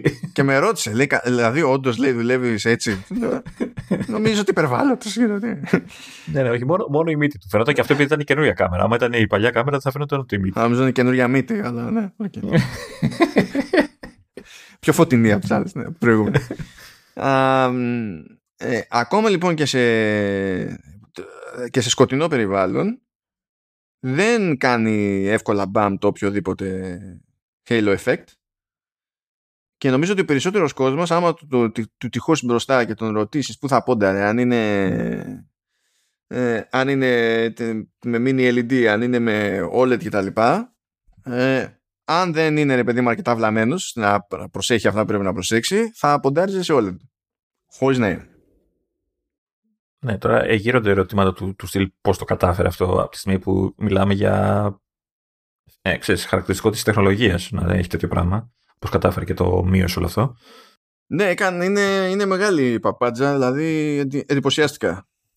Το θέμα δεν είναι μόνο το χέλο τώρα, το θέμα είναι ε, σε φυσιολογική χρήση, έτσι, δηλαδή είσαι το λειτουργικό και δουλεύεις. Mm-hmm. Έχει, έχει, έχει, θα μου πεις, εντάξει, το πέρασμα σε mini LED προφανώς είναι για βίντεο τέτοιες καταστάσεις δεν είναι για, για την απλή χρήση κτλ. Αλλά ακόμα και στην απλή χρήση έχει διαφορά σαν εικόνα, σαν ποιότητα, σαν φωτεινότητα, δεν ξέρω εγώ τι, από, την προηγούμενη, από τις προηγούμενες οθόνες. Κοίτα, η φωτεινότητα είναι σύνθετο πράγμα. Γιατί όταν είσαι στο λειτουργικό, στην ουσία δουλεύεις σε HDR. Και το ταβάνι στη φωτεινότητα είναι διαφορετικό από την περίπτωση του πετάξεις υλικό HDR. Σε, σε HDR είχα μια ωραία στιγμή, βάζω εκεί πέρα foundation, να δω. Έχει, γιατί λέω, θα βάλω του τίτλου αρχή που έχει πάρα πολλά particles και είναι πολύ εύκολο να γίνει χαμό με χέλο. Mm. Είδα ότι ήξερε τι έκανε το πάνελ, δεν με απογοήτευσε και μετά αποφασίζει να βγάλει τον τίτλο επεισοδίου, καπάκι από αυτό, σε απόλυτο λευκό. Και είμαι φάση. Σε έτσι είναι αμφιβληστροειδή πάει πέθανα. No, no. Έμεινα σέκος ρε στο, στο δωμάτιο αυτό το σκοτεινό. ναι, ναι. Είχα αράξει εγώ, ήμουν ένα cool τυπάκι, λέω πω πω κοίτα λεπτομέρεια, ξέρω εγώ με το HDR και τα λοιπά και μου πετάει λευκό καρέ και έμεινα κόκαλο εκεί πέθανε. Του βλώθηκα. Και δεν είναι λευκό καρέ because ό,τι να είναι λευκό καρέ. Είναι λευκό καρέ καλυμπρασμένο για HDR και είχε δώσει ξέρω εγώ πόσα νίτσε εκεί πέρα και αυτό ήταν δεν έχουμε επίθεση. Δεν ήταν βλέπω foundation. Ο πόλεμος στο Νίτς. ε, και ε, ναι, οκ. Okay. Ε, όντως, όντως δίνει πόνο, έχει, έχει πολύ μεγάλο περιθώριο σε φωτεινότητα και τέτοια. Καλά, ούτως ή άλλως, βέβαια, αυτό είναι από τα πλεονεκτήματα αυτής της λύσης. Όταν έχεις να κάνεις με mini LED, ξέρω εγώ, ή αντίστοιχα με micro LED, είναι ότι μπορείς να πας σε άλλο ταβάνι για τη φωτεινότητα σε σχέση, ξέρω εγώ, με OLED. Αλλά δεν είναι κάτι το οποίο ξέρεις, θα σε νιάξεις στην καθημερινότητά σου το ταβάνι της φωτεινότητας. Διότι αυτοί που σκέψουν πόσοι κόσμος έχει τηλεοράσεις OLED εδώ και χρόνια και δεν κάθεται να πει πω, πω τι είναι αυτό που βλέπω Χριστέ μου, γιατί δεν είναι πιο φωτεινό για να βλέπω με νταλάγιο. ξέρω εγώ τι. Ε, οπότε είναι ok. Βέβαια, ε, δηλαδή, άντε να πεις τι ας πούμε, ότι ακόμα και σε πολύ φωτεινό περιβάλλον μπορείς να δεις κάτι που να λειτουργεί με HDR και να μη σου σκίζει το περιεχόμενο, ναι, μπορείς, ok. Αλλά όταν θα δουλέψεις, επειδή πάλι θα δουλέψεις σε SDR, δεν ασχολείσαι με αυτή τη φωτεινότητα και πάλι. Και έτσι κι αλλιώς πήγαιναν αρκετά ψηλά. Δεν ήταν αυτό το πρόβλημά σου δηλαδή.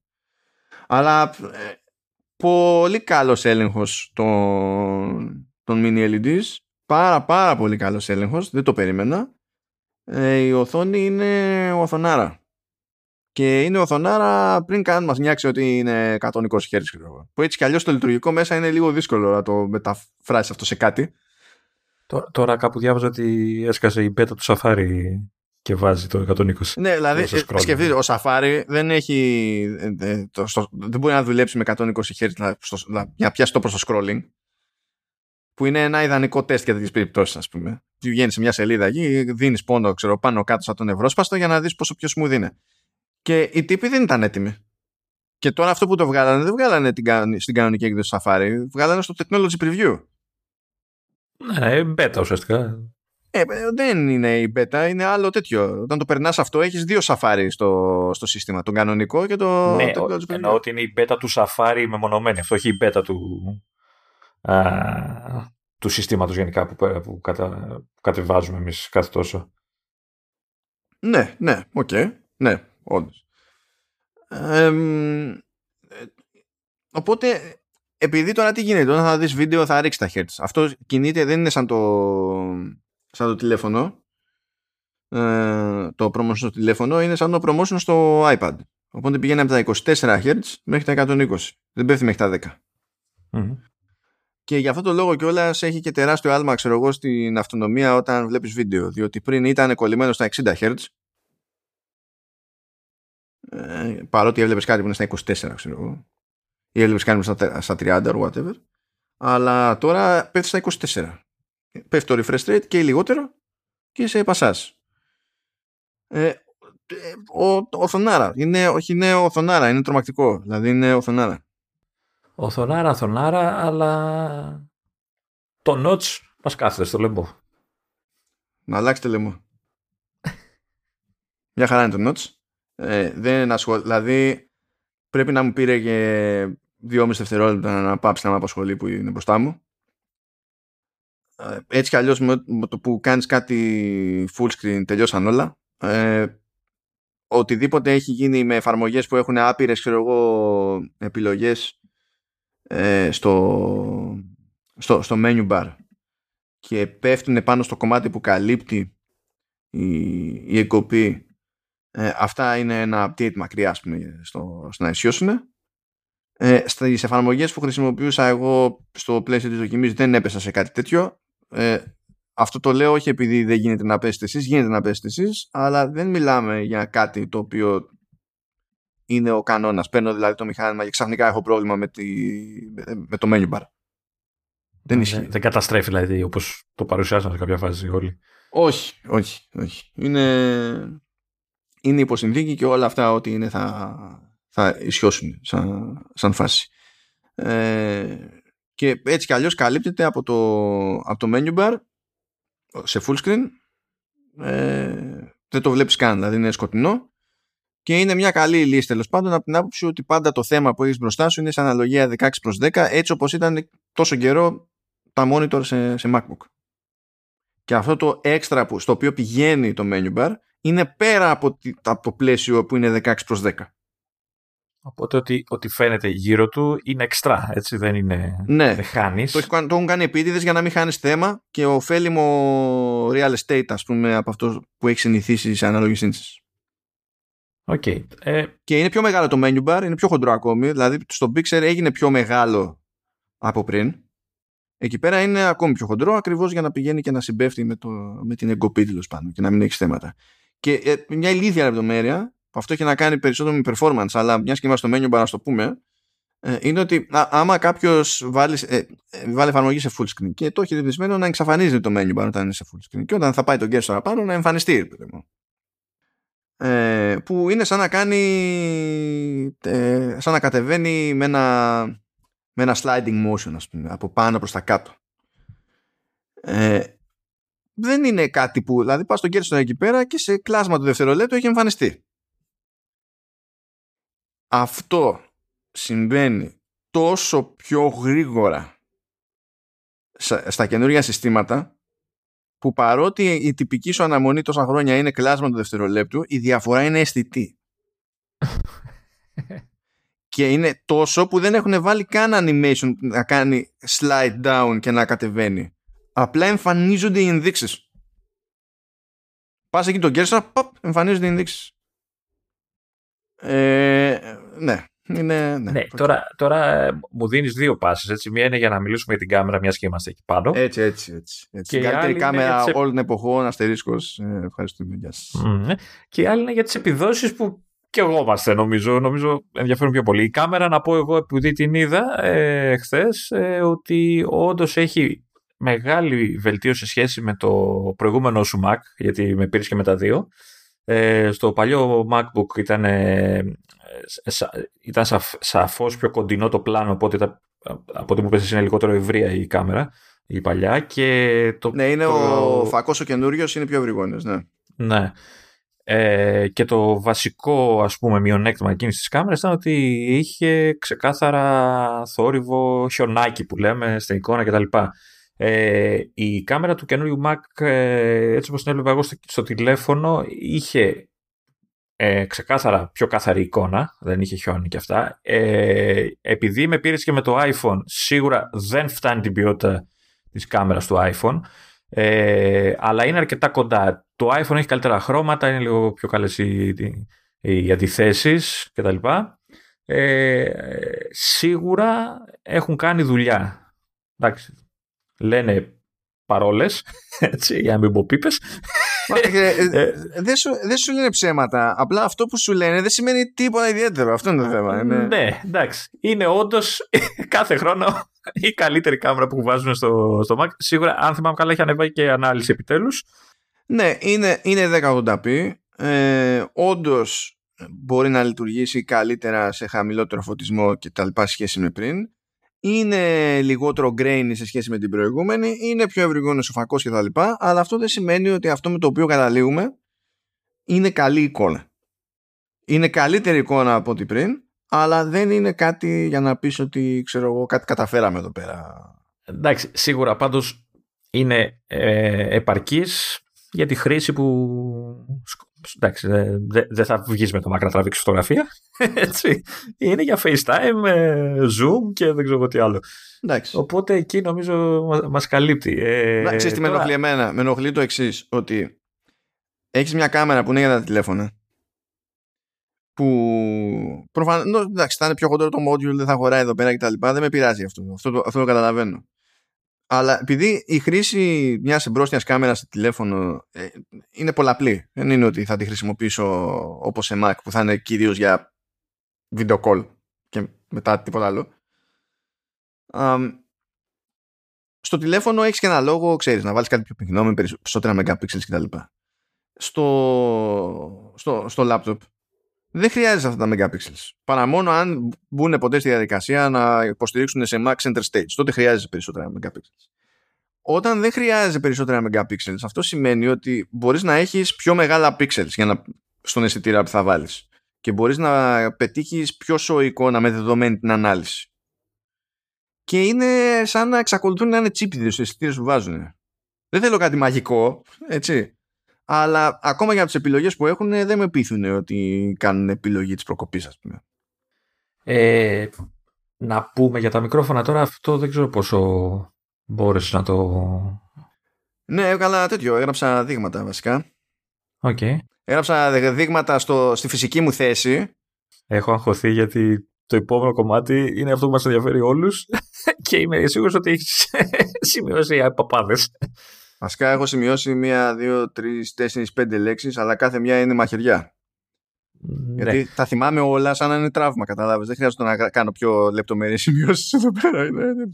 Ωραία, οπότε, οπότε παίζει γρήγορα για τα μικρόφωνα, γιατί βλέπω να ξενυχτάμε εδώ. Ε, να, ναι, ok. Okay. Να πω λοιπόν για τα μικρόφωνα ότι όντως είναι καλύτερα σχέση με τα προηγούμενα.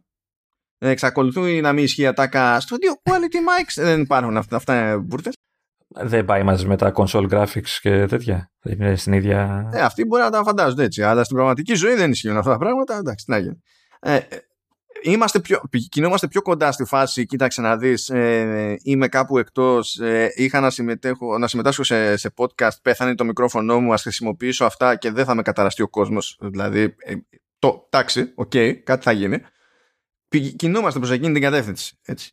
Και φρόντισα να, Δηλαδή, φρόντισα να γράψω δείγματα και με λογική θέση στο μηχάνημα. Δηλαδή, είσαι στην καρέκλα του γραφείου, έχει μπροστά σου, ξέρω εγώ, το, το μηχάνημα, όλα είναι κομπλέ.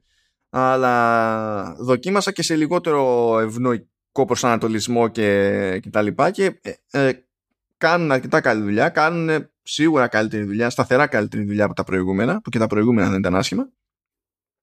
Οπότε και εκεί είμαστε στο net positive, ας το, ας το πούμε έτσι. Είναι, δηλαδή, όντως είναι καλύτερα, ρε παιδί μου.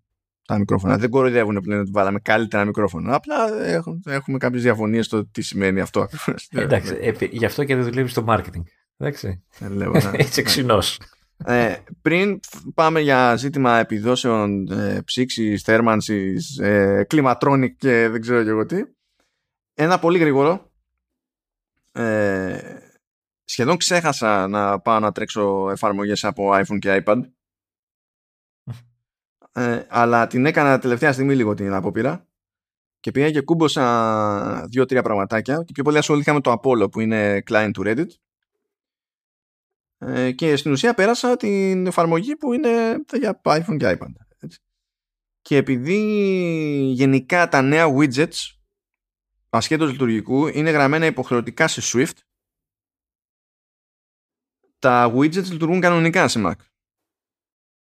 Δηλαδή προφανώς ανοίγεις την εφαρμογή και στην ουσία έχει το layout του iPad και μπορεί να έχει δηλαδή στο Apollo έχει στα settings την επιλογή να ε, να κάνεις κάποια πλήκτρα να λειτουργούν σαν συγκεκριμένα touch events ας πούμε επειδή ξέρω εγώ, δεν θέλεις να βασίζεσαι μόνο στον κέρσορα και στο uh, touch interface που έρχεται χωστό στην ουσία από το, από το iPad αλλά τα, τα widgets που, που έχει παιδί μου σε εκείνες τις πλατφόρμες ε, είναι στην ουσία fully native εδώ και λειτουργούν κανονικά μπορείς να τα βάλεις δηλαδή στη, στο δεν ξέρω πια πώς το λέει, notification center, whatever center, όπως και να το λέει, δεν ξέρω τι κάνει πλέον από ένα σημείο και έπειτα, εκεί που βάζεις τα widgets στο, στο Mac.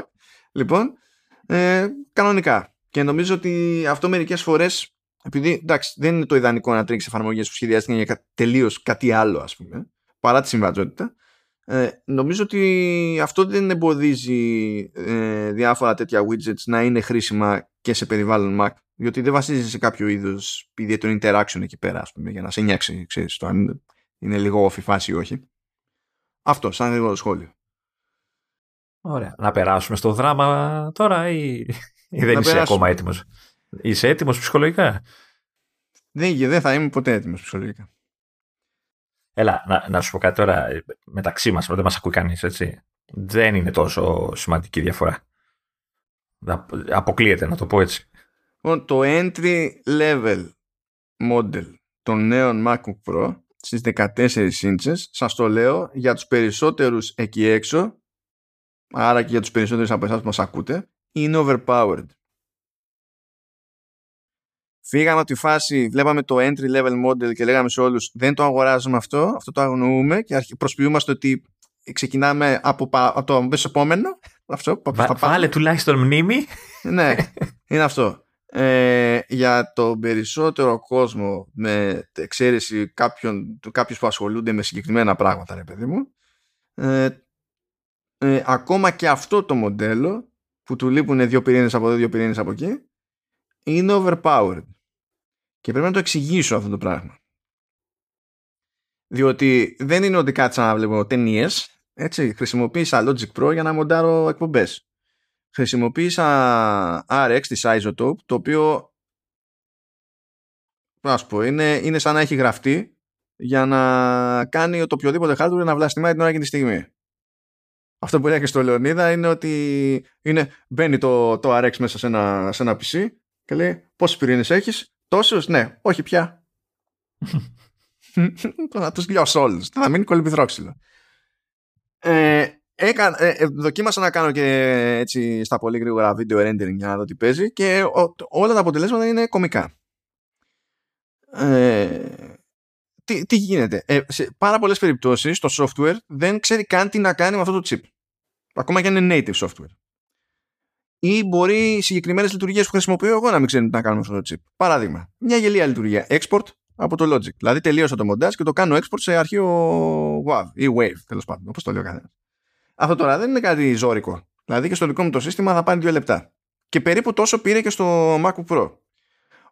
Η διαφορά είναι ότι όταν το κάνει αυτό το πράγμα το δικό μου το σύστημα, δίνουν πόνο οι ψύκτρες, ε, γεμίζουν οι δύο δύστιχοι πυρήνες που έχω εδώ πέρα της Intel και τέτοια. Και στο, και στο καινούριο MacBook Pro με το M1 Pro, οι περισσότεροι πυρήνες είναι απλά off. Δεν τους βάζει καν να κάνουν κάτι. Σου δεν χρειάζεται σιγά ένα export. Δηλαδή κάθεσα, έβαλα, πέρασα Sensei και τα λοιπά για να βλέπω και ταχύτητες στις ψύκτρες και να βλέπω το φόρτο των, των πυρήνων. Είχα και activity monitor και panels, παραπάνες και τα λοιπά για να τα βλέπω αυτά σε real time και για CPU, για GPU. Και ήταν φάση, όχι, αρνούμε. Δεν με χρειάζεσαι. Αυτό είναι beneath me. Είναι, είναι τέτοια βάση. ε, αντίστοιχα, ε, το, το RX, δηλαδή τώρα που θα τελειώσουμε τώρα μπει στην ηχογράφηση και θα πρέπει να περάσω το κάθε αρχείο, δηλαδή το δικό μου και του Λεωνίδα ξεχωριστά, για να καθαριστεί. Αυτό είναι μια διαδικασία που και για τα δύο αρχεία μαζί θα πάρει, δεδομένου ότι βγαίνει πιο τέλος πάντων μεγάλο το επεισόδιο αυτό, θα, πάρει, θα μου πάρει λογικά κανένα τρίωρο, το περίμενε. Αλλά έστω ότι δεν είναι. Εγώ το δοκίμασα με επεισόδιο του Vertical που κράτησε μία μισή ώρα. Ε, ε, ψέμα, μία και 40, κάτι τέτοιο. Αυτό υπό νορμά συνθήκες ξέρω, ρε παιδί μου, ότι και τα δύο tracks μαζί για να τα καθαρίσω θα ήθελα στο σύνολο 2,5 ώρες το RX. Το RX δεν είναι Apple Silicon Native, οπότε έτρεχε με ροζέτα στον M1 Pro. Και η διαδικασία λοιπόν που θα μου έπαιρνε 2,5 ώρες πήρε μία ώρα. Ξεκινάμε από αυτό λοιπόν. Δεν την έχει καν native και από τις 2,5 ώρες με δύο πυρήνες βέβαια έπεσα στη μία ώρα και θα πεταχτεί κάποιος και θα πει ναι αφού έχει τόσο παραπάνω πυρήνες του κερατέα θα κάνανε κάτι. Ναι ναι. Κοίταζα το φόρτο των πυρήνων ε, το 55% των CPU resources ήταν στο idle. Καθόντουσαν. Αυτό δεν είναι μειονέκτημα. Ε, είναι ένα ερωτηματικό minimum, διότι αυτό δεν ξέρω τώρα αν είναι περιορισμός του Ροζέτα. Ε, ή αν σημαίνει ότι ε, είναι περιορισμός του ίδιου του software.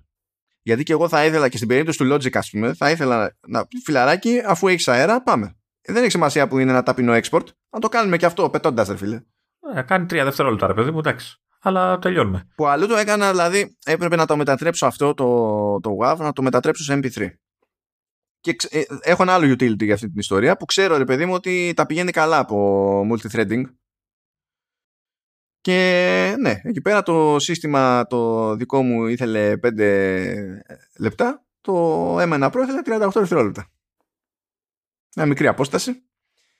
Ε, το, η πιο κομμωδία ήταν η φάση με video render που εκεί ε, έπιασα στην ουσία το ηχητικό του vertical και πήγα να το μετατρέψω στο βίντεο έχοντας το, το logo το, το, το art του podcast ε, με το δικό του animation ώστε να παράγουμε βίντεο να μην είναι στην ουσία ένα στατικό frame ας πούμε και απλά whatever το υπόλοιπο. Και πήγα να το κάνω render σε 1080p 60 καρέ ε, HEVC όχι AVC AVC είναι πιο απλή υπόθεση γενικά ρε παιδί μου λιγότερος φόρτος. Ήθελα να το κάνω HEVC και για μια μισή ώρα ήχου το κάνω αυτό με το animation και τα λοιπά και παίζουν τα χρώματα και βγαίνει από την άλλη αυτό που θέλω. Ε, ακόμα και με το HVC που είναι συμπιέζει περισσότερο σε σχέση με το 264 που έχουμε μάθει όλοι μιλάμε για ένα βίντεο που κατέληξε να είναι 4,5 GB Λοιπόν, αυτό για να το κάνω στο δικό μου το σύστημα πρέπει να περιμένω ξέρω κανένα πεντάωρο, εξάωρο στο, στο MacBook της δοκιμής χρειάστηκαν 15 λεπτά. Έλα, δεν μπορεί να έχει τόση μεγάλη φορά. Ε, έχει και screen, ε, ε, κράτησα και screenshot εδώ μεταξύ επειδή είχα ανοιχτά όλα τα resources και σε αυτή τη φάση συνέβαινε το εξής. Έλεγε λοιπόν, αυτό θα είναι GPU accelerated. Πηγαίνουμε στην GPU, έχουμε 14 πυρήνες. Έχουμε τους λιγότερους πυρήνες που παίζουν σε, M1, σε M1 Pro και M1 Max. Και εκεί είναι ξεκάθαρο ότι θα έκανε scale και θα ήταν πιο γρήγορο στους γρηγορότερους πυρήνες. Ακόμα και αν βάζαμε δηλαδή ένα Pro με 16 αντί για 14, θα έχει διαφορά. Διότι έπιασε την GPU το σύστημα και την πίτωσε. Σου λέει θα τα καταπιούμε όλα. Τα πίτωσε. και κοίταζα και τη CPU να δω τι κάνει. Λοιπόν, Λονίδα, άκου να δεις τώρα. Ε, έκαναν ένα κόπο οι δύο μικροί πυρήνες βοηθούσε από τους άλλους έξι τους μεγάλους ο ένας ο ένας α, μα, τρεις ήταν στη φάση στο ρελαντί για να βοηθούμε και το υπόλοιπο σύστημα να κάνει αυτά που θες παράλληλα όταν λέμε ρελαντί, ρελαντί, δηλαδή είναι μια γραμμή, ξέρω εγώ, κάτω δύο με τα κυβάκια στο τέτοιο από όλο το πάνελ. Ουσιαστικά συζητούσαν μεταξύ τους, έτσι. Ναι, ναι, ναι. και μένανε και δύο πυρήνες που ήταν μηδέν. Ήταν το κενό, μαύρο. Δεν είχε κάνει register τίποτα από δραστηριότητα. Και για να καταλάβετε σε τι μεταφράζεται αυτό αλλιώς, δηλαδή υποτίθεται ότι εκείνη την ώρα το 84% της CPU, όχι της GPU, η GPU ήταν τσίτα το 84%, 85% της CPU ήταν idle. Δεν έκανε τίποτα. Και οι ψύκτρες ήταν περίπου στις 2.500 στροφές. Πράγμα που μεταφράζεται στο δικό μου το περιβάλλον, που δεν είναι για κανένα θορυβόδες κτλ. Ως ότι υπό νορμάλ συνθήκες δεν ακούω το μηχάνημα. Και θερμότητα; Ποια θερμότητα; Ε, δεν ζεστάθηκε τόση GPU εκεί. Ε, ε, απλά ήταν λίγο ευ, ευ, ευχάριστα θερμούλη. Τώρα το χειμώνα, ε. ναι. Ενώ σε αυτό, αντίστοιχα σε μένα, στα μοντέλα που είναι και με touchpad και τα λοιπά, που είναι αλλιώς η μητρική είναι στο πάνω μέρος του πληκτρολογίου. Ενώ στο, στα καινούρια είναι κάθετα στο πληκτρολόγιο προς τη μέση η μητρική. Είναι και άλλο το placement δηλαδή. Εκεί, δηλαδή σκέψου, δηλαδή, ξέρουν τι γίνεται εκεί με thermals και ενώ είναι σε μέρος που είναι πιο κοντά στα χέρια σου, δεν σημαίνει τίποτα οι θερμοκρασίες ήταν κομμωδία. Δηλαδή, το ξέρω εγώ, εκεί που πιάνανε χέρια και τα λοιπά ήταν 29 βαθμοί. Το χειρότερο στο σασί, ξέρω εγώ, κάπου, δεν θυμάμαι σε ποιο σημείο ήταν 30 κάτι. Δεν ενδιαφέρει καθόλου. Τίποτα. Πάντως, ε, δημιουργεί απορία το ότι ξέρεις, προτιμάνε να μην χρησιμοποιήσουν CPU ή ξέρω, πυρήνες για να, από το να τους χρησιμοποιήσουν όλους για να τελειώνει πιο γρήγορα το, η όποια εργασία. Δεν ξέρω να το κάνουν λόγω μπαταρίας τώρα από εκεί πέρα, είναι για την εξοικονόμηση κτλ. Σίγουρα είναι έτσι, αλλά το θέμα είναι ότι σε κάποιες εφαρμογές δεν βγάζει νόημα. Δηλαδή το να μου έχεις idle στο Logic δεν, δηλαδή, δεν με νοιάζει. Γιατί να σου πω, τι, τι σημαίνει αυτό. Ωραία. Θα σας πω για το edit. Το edit γενικά, τι, τι γίνεται. Μόλις ανοίξω εγώ Logic στο δικό μου το σύστημα, λένε οι ανεμιστήρες, Α, ναι, πάμε. Το άνοιξα. Δεν έχω κάνει τίποτα. Είναι Α, ναι, πάμε. Και τους νιώθεις, ρε παιδί μου δίνουν πόνο. Και φτάνουν σε ανάλογα ύψη, δηλαδή 2,5, 2,700, 2,800, αλλά υποτίθεται ότι στο, στα καινούργια συστήματα, σε ανάλογες στροφές, μεταφέρουν περισσότερο αέρα. Οπότε δεν είναι το ίδιο πράγμα ακριβώς. Από άψη απόδοση στη, στην ψήξη την ίδια. Ε, γενικά, άμα βγάλω εγώ, το, πάω κάπου με το δικό μου το, το μηχανάκι, εντάξει, δεν είναι φρέσκια φρέσκια η μπαταρία, μου παίζει και αυτό το ρόλο της, αλλά δεν είναι και σε, σε φάση που έχει πρόβλημα, ας πούμε. Άμα πάω να μοντάρω εγώ ένα τυπικό podcast εδώ πέρα στην μπαταρία, θα ξεκινήσω με 100% μπαταρία, θα μοντάρω το, το επεισόδιο, θα το κάνω export και θα μου έχει μείνει, θα μου έχει πέσει μπαταρία στο ξέρω 20-30%. Εδώ πιάσα να μοντάρω εκτός μπρίζας το πιο πρόσφατο vertical slice που βγάλαμε ξεκίνησα με μπαταρία 100% και τελείωσα με μπαταρία 100% και RPM 0. Ε, εντάξει, αποκλείται. Είναι χαλασμένο το, η εφαρμογή που Και λέμε κοροϊδεύει. Μετά είχα να κάνω. Τα, εντάξει, έκανα το export. Έπρεπε να διορθώσω τα levels. Έπρεπε να ε, το κάνω MP3 και δεν ξέρω και εγώ τι. Όταν τελείωσα όλη μου τη δουλειά με ό,τι έχει να κάνει με επεξεργασία και για να φτάσω σε ένα σημείο ότι εντάξει, ό,τι είχα να κάνω με ήχο τον έκανα. Ευχαριστώ, γεια σας. Ε, είχε πάει στο 97. Δηλαδή με το ζόρι πρόλαβες. ναι, ναι, ναι, με το ζόρι πρόλαβα. Βασικά με το ζόρι πρόλαβα να το ξεκολλήσω από, τα 100, από το 100% αυτό ε, το ζόρι πρόλαβα. Άρα, από ό,τι καταλαβαίνω, δεν σου αξίζει τέτοιο μηχάνημα. Yeah, όταν άνοιξα Logic και Modera και έβλεπα 0 RPM, λέω έχει χαλάσει το Sensi. Έχει μπαγκάρει, αποκλείεται. Ε, ναι, αυτό είναι το πιο πιθανό. Και τελικά δεν είχε μπαγκάρει. διότι το, έκανα άλλο πράγμα μετά επίτηδες για να ζωρίσω το μηχάνημα, ρε παιδί μου για να δω τι θα κάνει. Και είδα ότι εντάξει, ναι, τώρα ε, θα αρχίσουμε να γυρνάμε. Παιδί μου, θα την κάνουμε τη ε, Εγώ, εγώ, σου είπα να το κοιτάξεις κιόλας μου έχει πιάσει κανένα χνούδι μέσα και δεν, ε, δεν αφήνει να γυρίσει ο ανεμιστήρας. ναι, είναι, είναι, είναι κομμωδία και με δεδομένο αυτό που λέμε ότι σε κάποιες περιπτώσεις που θα έλεγες ωραία, βάλε όλη τη CPU να δίνει πόνο, ρε φίλε. Να τελειώσουμε μια αρχίτερα που δεν το κάνει το σύστημα δεν ξέρω. Είναι θέμα συστήματος. Είναι θέμα εννοώ λειτουργικού. Είναι θέμα εφαρμογής. Είναι θέμα ε, ροζέτα. Είναι θέμα συνδυασμού ε, ε ροζέτα και εφαρμογής, ροζέτα και συστήματος whatever. Είναι ζήτημα τριπλέτας ανάλογα με την περίπτωση. Όποιος και αν είναι ο λόγος. Ε, κάνει, κάνεις τα πάντα στο γιούχου με κατανάλωση επίσης στο γιούχου και στην ουσία το chip έχει αέρα. Κάνεις εσύ πράγματα και σε έχει και γραμμένο. Εσένα. Εκεί που φεύγει βέβαια η μπαταρία, παιδιά, είναι εκεί που άμα βάλουμε process που δίνει πόνο στο GPU, εκεί φεύγει η μπαταρία. Δηλαδή για αυτό τα 15 λεπτά που έκανα το render, σε αυτά τα 15 λεπτά, καλά στο δικό μου το μηχάνημα θα έχει πεθάνει όλο, αλλά και στα 15 λεπτά, όχι να περίμενα, θα έχει πεθάνει πριν τελειώσει το render σε μένα, αλλά ok. Okay.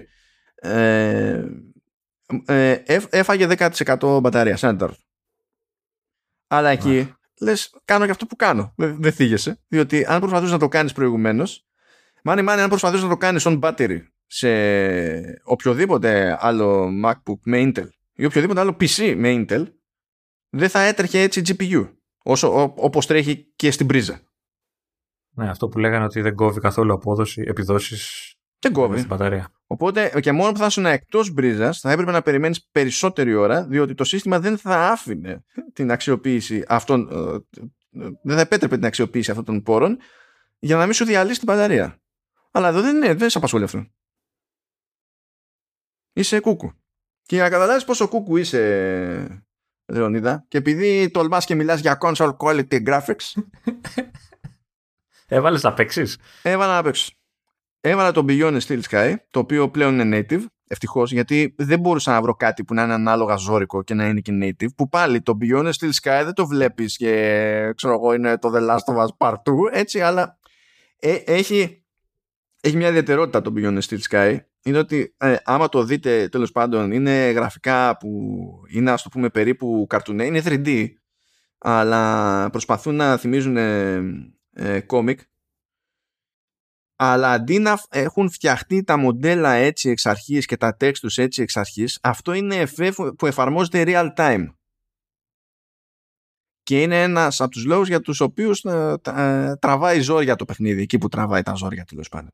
Να θυμίσω εδώ ότι εγώ σε, σε όλα τα συστήματα που το δοκίμασα έτρεχε σαν slideshow. Έτσι. Στην καλύτερη των περιπτώσεων έπαιζε με όλα low, low και τα λοιπά και δεν βλεπόταν ας πούμε. Ναι, και εγώ το πιάνα δηλαδή για να το τρέξω στο δικό μου το MacBook Pro έπρεπε, ξέρεις, να καταλήξω 720 ή 800 ξέρω εγώ πει, 30 frames και, και αν, όλα τέρμα low και η ποιότητα εικόνας ήταν ε, στα τάρταρα και δεν συμμαζεύεται. Λοιπόν, Λεωνίδα, άνοιγω το παιχνίδι.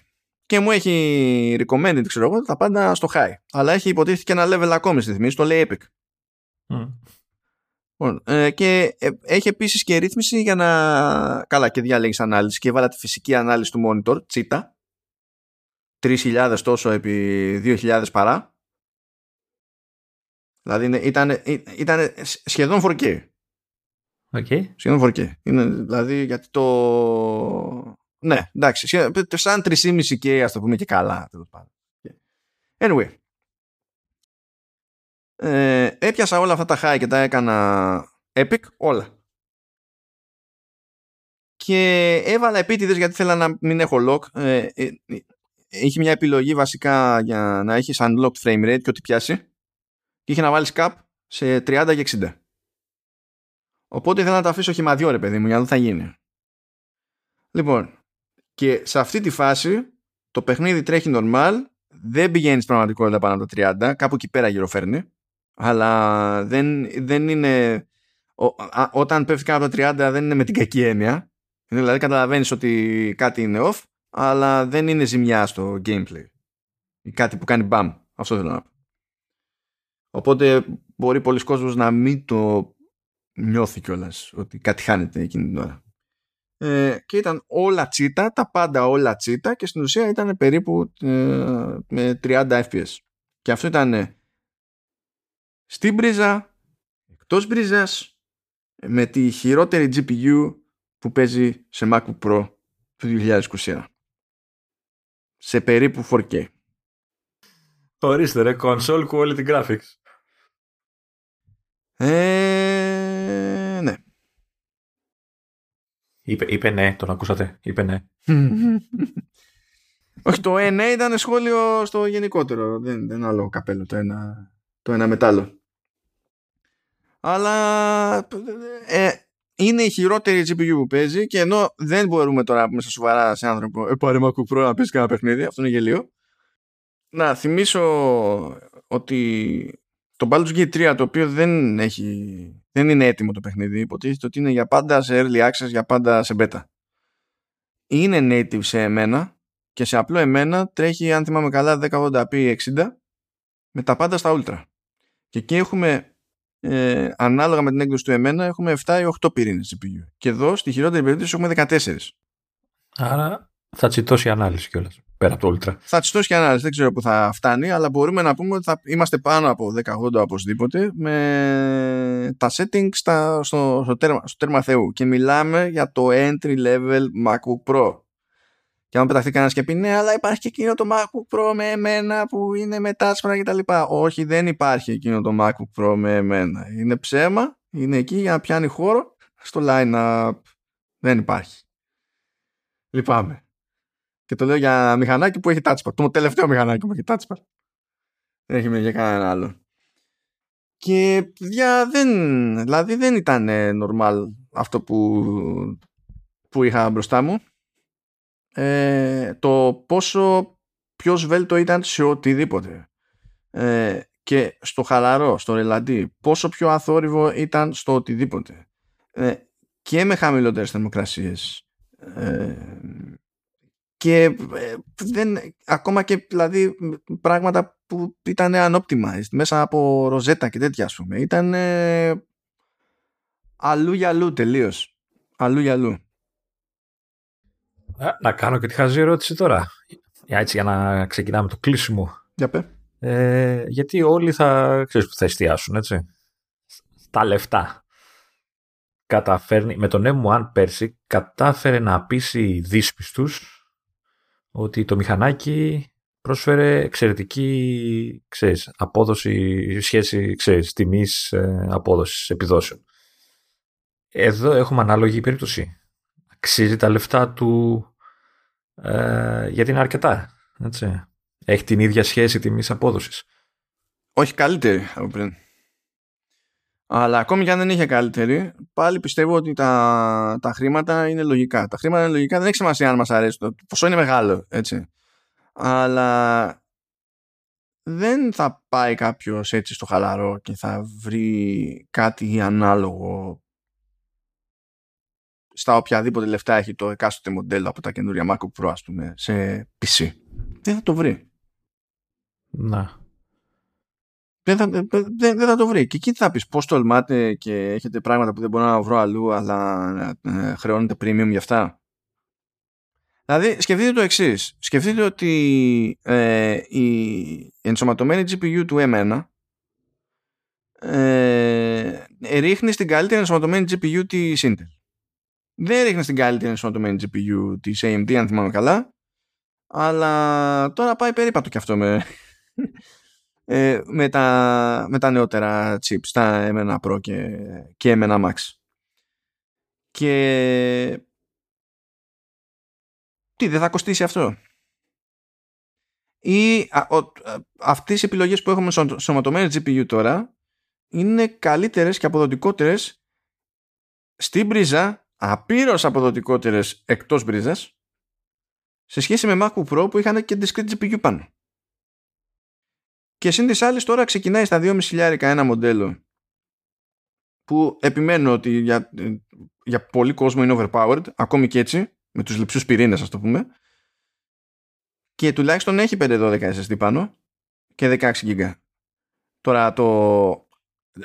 Προφανώς όσο πάμε προς τα πίσω αυτά κοστίζουν, κοστίζανε παραπάνω. Αλλά θέλω να πω όταν έδωσα εγώ 2.700 το 2017 ε, γιατί έπρεπε να κάνω build to order για να βάλω 512 με 16 GB RAM. Και το, το, το βασικό του ήταν 256 SSD και 8 GB RAM. Και λέω δεν υπάρχει αυτό δεν παίζει.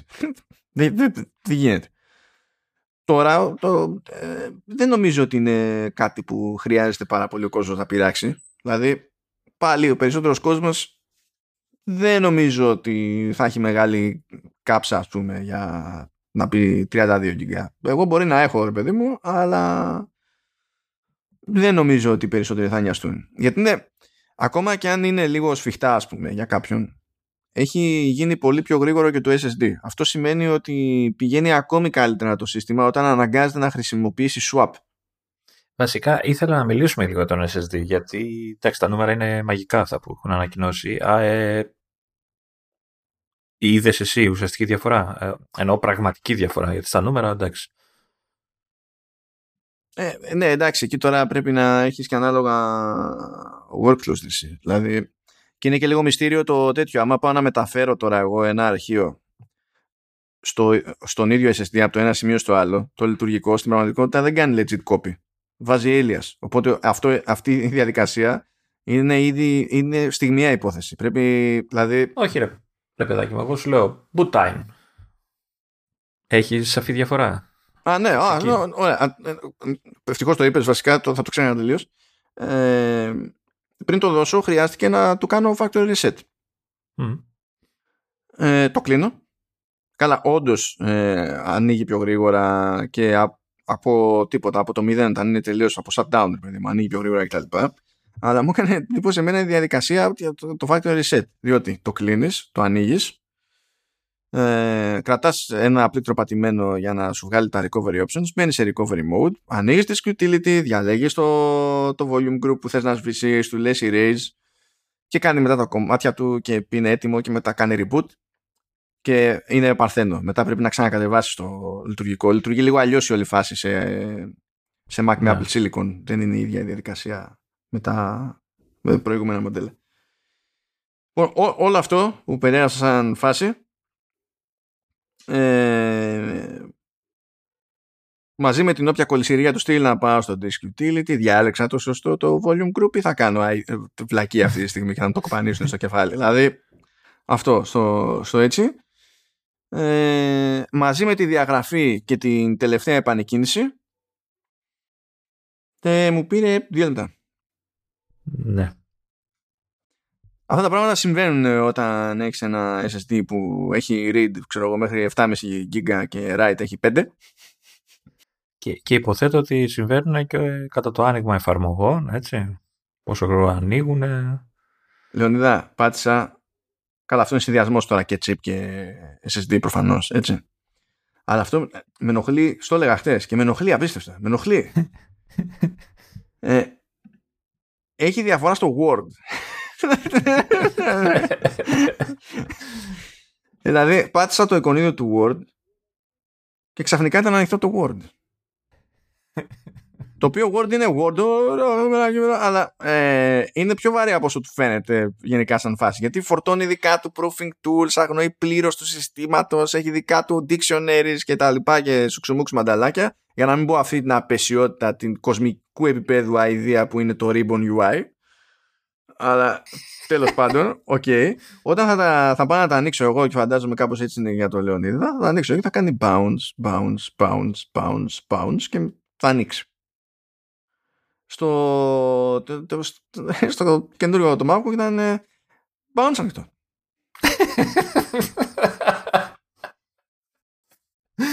το οποίο Word δεν είμαστε και σίγουροι ότι είναι optimized για silicon, έτσι. Δεν ξέρω αν είναι. Νομίζω ότι πρέπει να το κάνανε πλέον, παιδί μου. Αλλά either way, δηλαδή, εντάξει. Ναι. Ε, ναι. Γενικά ήταν μια δυσάρεστη εμπειρία. Χάλια. Ε. Ναι, γιατί κάθε, κάθε, κανένας θέλει να, να, να δίνει τα παιδιά τους σε ξένους. Ε, άρα νομίζω ότι δικαιώνομαι για την απόφαση που είχα όταν μου, μου πήρες τηλέφωνο και μου θες να έρθεις από εδώ να το δούμε παρέα; Και σου είπα όχι. Νομίζω ότι δικαιώνομαι, έτσι. Πανηγυρικά κιόλας.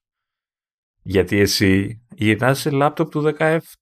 Εγώ γυρνάω σε λάπτοπ του 15. Θα μου πεις έχεις και ένα Mac Mini που είναι πιο γρήγορο, πιο αυτό και καινούριο. Αλλά. Αλλά. Ε. Μα αν είναι λάθος, παιδιά, αν, είστε, αν δεν είστε σε φάση να αγοράσετε μην, μην... Αν πείτε και σε κατάστημα να πάτε, τι θα κάνετε δοκιμή, ας πούμε, εκεί πέρα επί τόπου για να το νιώσετε αυτό το πράγμα. Λίγο δύσκολο. Θα πείτε, μισό λεπτό να φορτώσω κι εγώ logic. Δεν, είναι, είναι, είναι λίγο δύσκολο.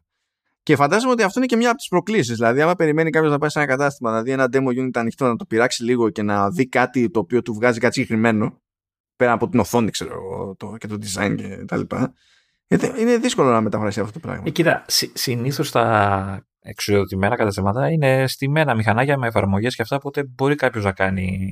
Ναι, σε τι, τι project να έχει πάνω τώρα, ξέρω. Ε, εντάξει, δεν θα έχει project, αλλά κάτι θα έχει στο νου του που ψάχνει να δείξει αν έχει κάποια διαφορά. Ακόμα και να έχεις ένα project που είναι στο Final Cut και να του πεις πάρτο εκεί, κάνε το render, κάνε το export. Το έχω εδώ να το κάνει αυτοματοποιημένα. Αν ο άλλος δεν έχει μέτρο σύγκρισης, δεν θα καταλάβει τι σημαίνει αυτό το ναι. νούμερο που θα δει μπροστά του, ας πούμε.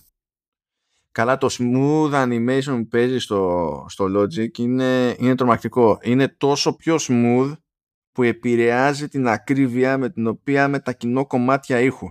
Κάνω λιγότερα λάθη στις μετακινήσεις, άρα λιγότερες διορθωτικές κινήσεις σε σχέση με το δικό μου σύστημα, επειδή τα animation είναι πιο smooth. Και αυτό θα πει πάλι κάποιος ωραία και τι έγινε. Ε, άμα το, δεν το κάνω για διασκέδαση το, το editing. Δηλαδή, κανένα να πει, γιατί πώς θα περάσω τη μέρα μου σήμερα, θα καθίσω να κάνω edit στο, στο Logic. Όταν λοιπόν πας να φύγεις σε ένα σημείο και επειδή την είδε εκείνη την ώρα το, το animation, κάθεται λίγο πιο key από το σημείο που εννοούσες εσύ. Και μετά πρέπει να κάνεις zoom in για σιγουριά, να το ξαναπιάσεις, να το πας με μεγαλύτερη λεπτομέρεια πιο key. Δεν, έχει, δεν ενοχλείσαι. Δεν είναι. Δηλαδή, Okay. Εννοείται ότι ενοχλείσαι. Εδώ δεν υπάρχουν ε, τέτοια, όλα είναι χαλάρα, όλα, όλα ρέουν, όλα είναι χαβαλές, μπαμ μπαμ και είναι θέμα χρόνου πάντα να πάθετε αυτό που περιγράφα, που έπαθα τέλος πάντων με το, με το λευκό καρέ στο foundation. Να βραχάει γρήγορα, θα, το μηχάνημα αυτό να σκάψει στο εγκέφαλο. Κάτι θα γίνει εκεί που δεν θα λέγατε γιατί γίνεται, αφού πριν δεν, δεν μπορούσα να το κάνω εγώ αυτό. Όχι απλά δεν μπορούσα να το κάνω τόσο γρήγορα, πριν δεν μπορούσα να το κάνω. Τώρα γιατί γίνεται; Και καταλήγουμε κάπως έτσι, ναι. ναι. Προτείνω να κλείσουμε το επεισόδιο με ένα λεπτό σιγής για το δράμα που περνάς. δεν χρειάζεται ούτε να χαιρετήσει τίποτα. Νομίζω ότι θα καταλαβαίνει όλος ο κόσμος τι τραβήξει αυτή τη βδομάδα. Θα, κλείσω, θα κλείσουμε με μια άσχετη ιστορία που έχει να κάνει με ένα courier. Γιατί; Λοιπόν, περιμένω ένα δέμα. Και μου έρχεται μια ειδοποίηση με SMS που λέει επικοινωνήστε μαζί μας στο τάδε νούμερο για να, να συνεννοηθούμε για την ημερομηνία παράδοσης του δέματος με αριθμό φορτωτικής τάδε. Εντάξει, πρώτο τηλέφωνο. Είναι όλα μου τα στοιχεία δεδομένα έτσι κι αλλιώς. Παρ' όλα αυτά μου ζητάνε να ξαναδώσω διεύθυνση. Τα δίνω. Όνομα τάδε ξέρω εγώ. Οκ. Και τι είναι εκεί; Είναι επιχείρηση, είναι οικία, είναι επικία. Α. Και καλά δεν έχει τίποτα άλλο τριγύρω. Λέω, τι, τι, τι, ε, λέει, πρέπει να έχω κάτι, κάτι συγκεκριμένο. Ε, λέει, έχει το, άκου τώρα ερώτηση, έχει το κουδούνι το όνομά σας. Ναι ναι, αλλά και πάλι λέει, δεν μπορεί να είναι στα, στα τυφλά. Πρέπει να έχω κάτι πιο συγκεκριμένο. Τι πάρα πει συγκεκριμένο; Είναι συγκεκριμένη διεύθυνση, συγκεκριμένο μέρος, συγκεκριμένο όροφο, συγκεκριμένο όνομα. Τι είναι αυτό; Καλά, καλά λέει. Στη χειρότερη λέει θα σας πάρουμε τηλέφωνο εκείνη την ώρα. Έλα, και απόστολε. Λέω. Τι, που, τι είναι αυτό; δεν, δεν ξέραν τι σημαίνει διεύθυνση, τι; Δεν ξέρω. Α, αλήθεια. Δεν, δεν, δεν κατάλαβα τι εννοούσε. Και δεν κατάλαβα πού και ω πού. Όχι, είναι να έρθει την Παρασκευή. Α ελπίσουμε ότι. Γιατί μπορεί να, ξέρω εγώ, να κάνουν backtrack αυτοί να βρεθούν σε άλλη χώρα. Δεν ήμουν αρκετά συγκεκριμένος ότι είναι η Ελλάδα. Ναι, και αλλά έχει, καμιά, έχει τίποτα άλλο εκεί τριγύρω. Έχει καμιά άλλη χώρα γνωστή. Δεν το πάμε έτσι χύμα δυο, ξέρω εγώ. Και λέω, ναι, οκ, αυτά. Και να πούμε ότι κλείνουμε λίγο ευχάριστο. Αυτά. Γιατί τώρα Καζαντζίδη. Αυτά.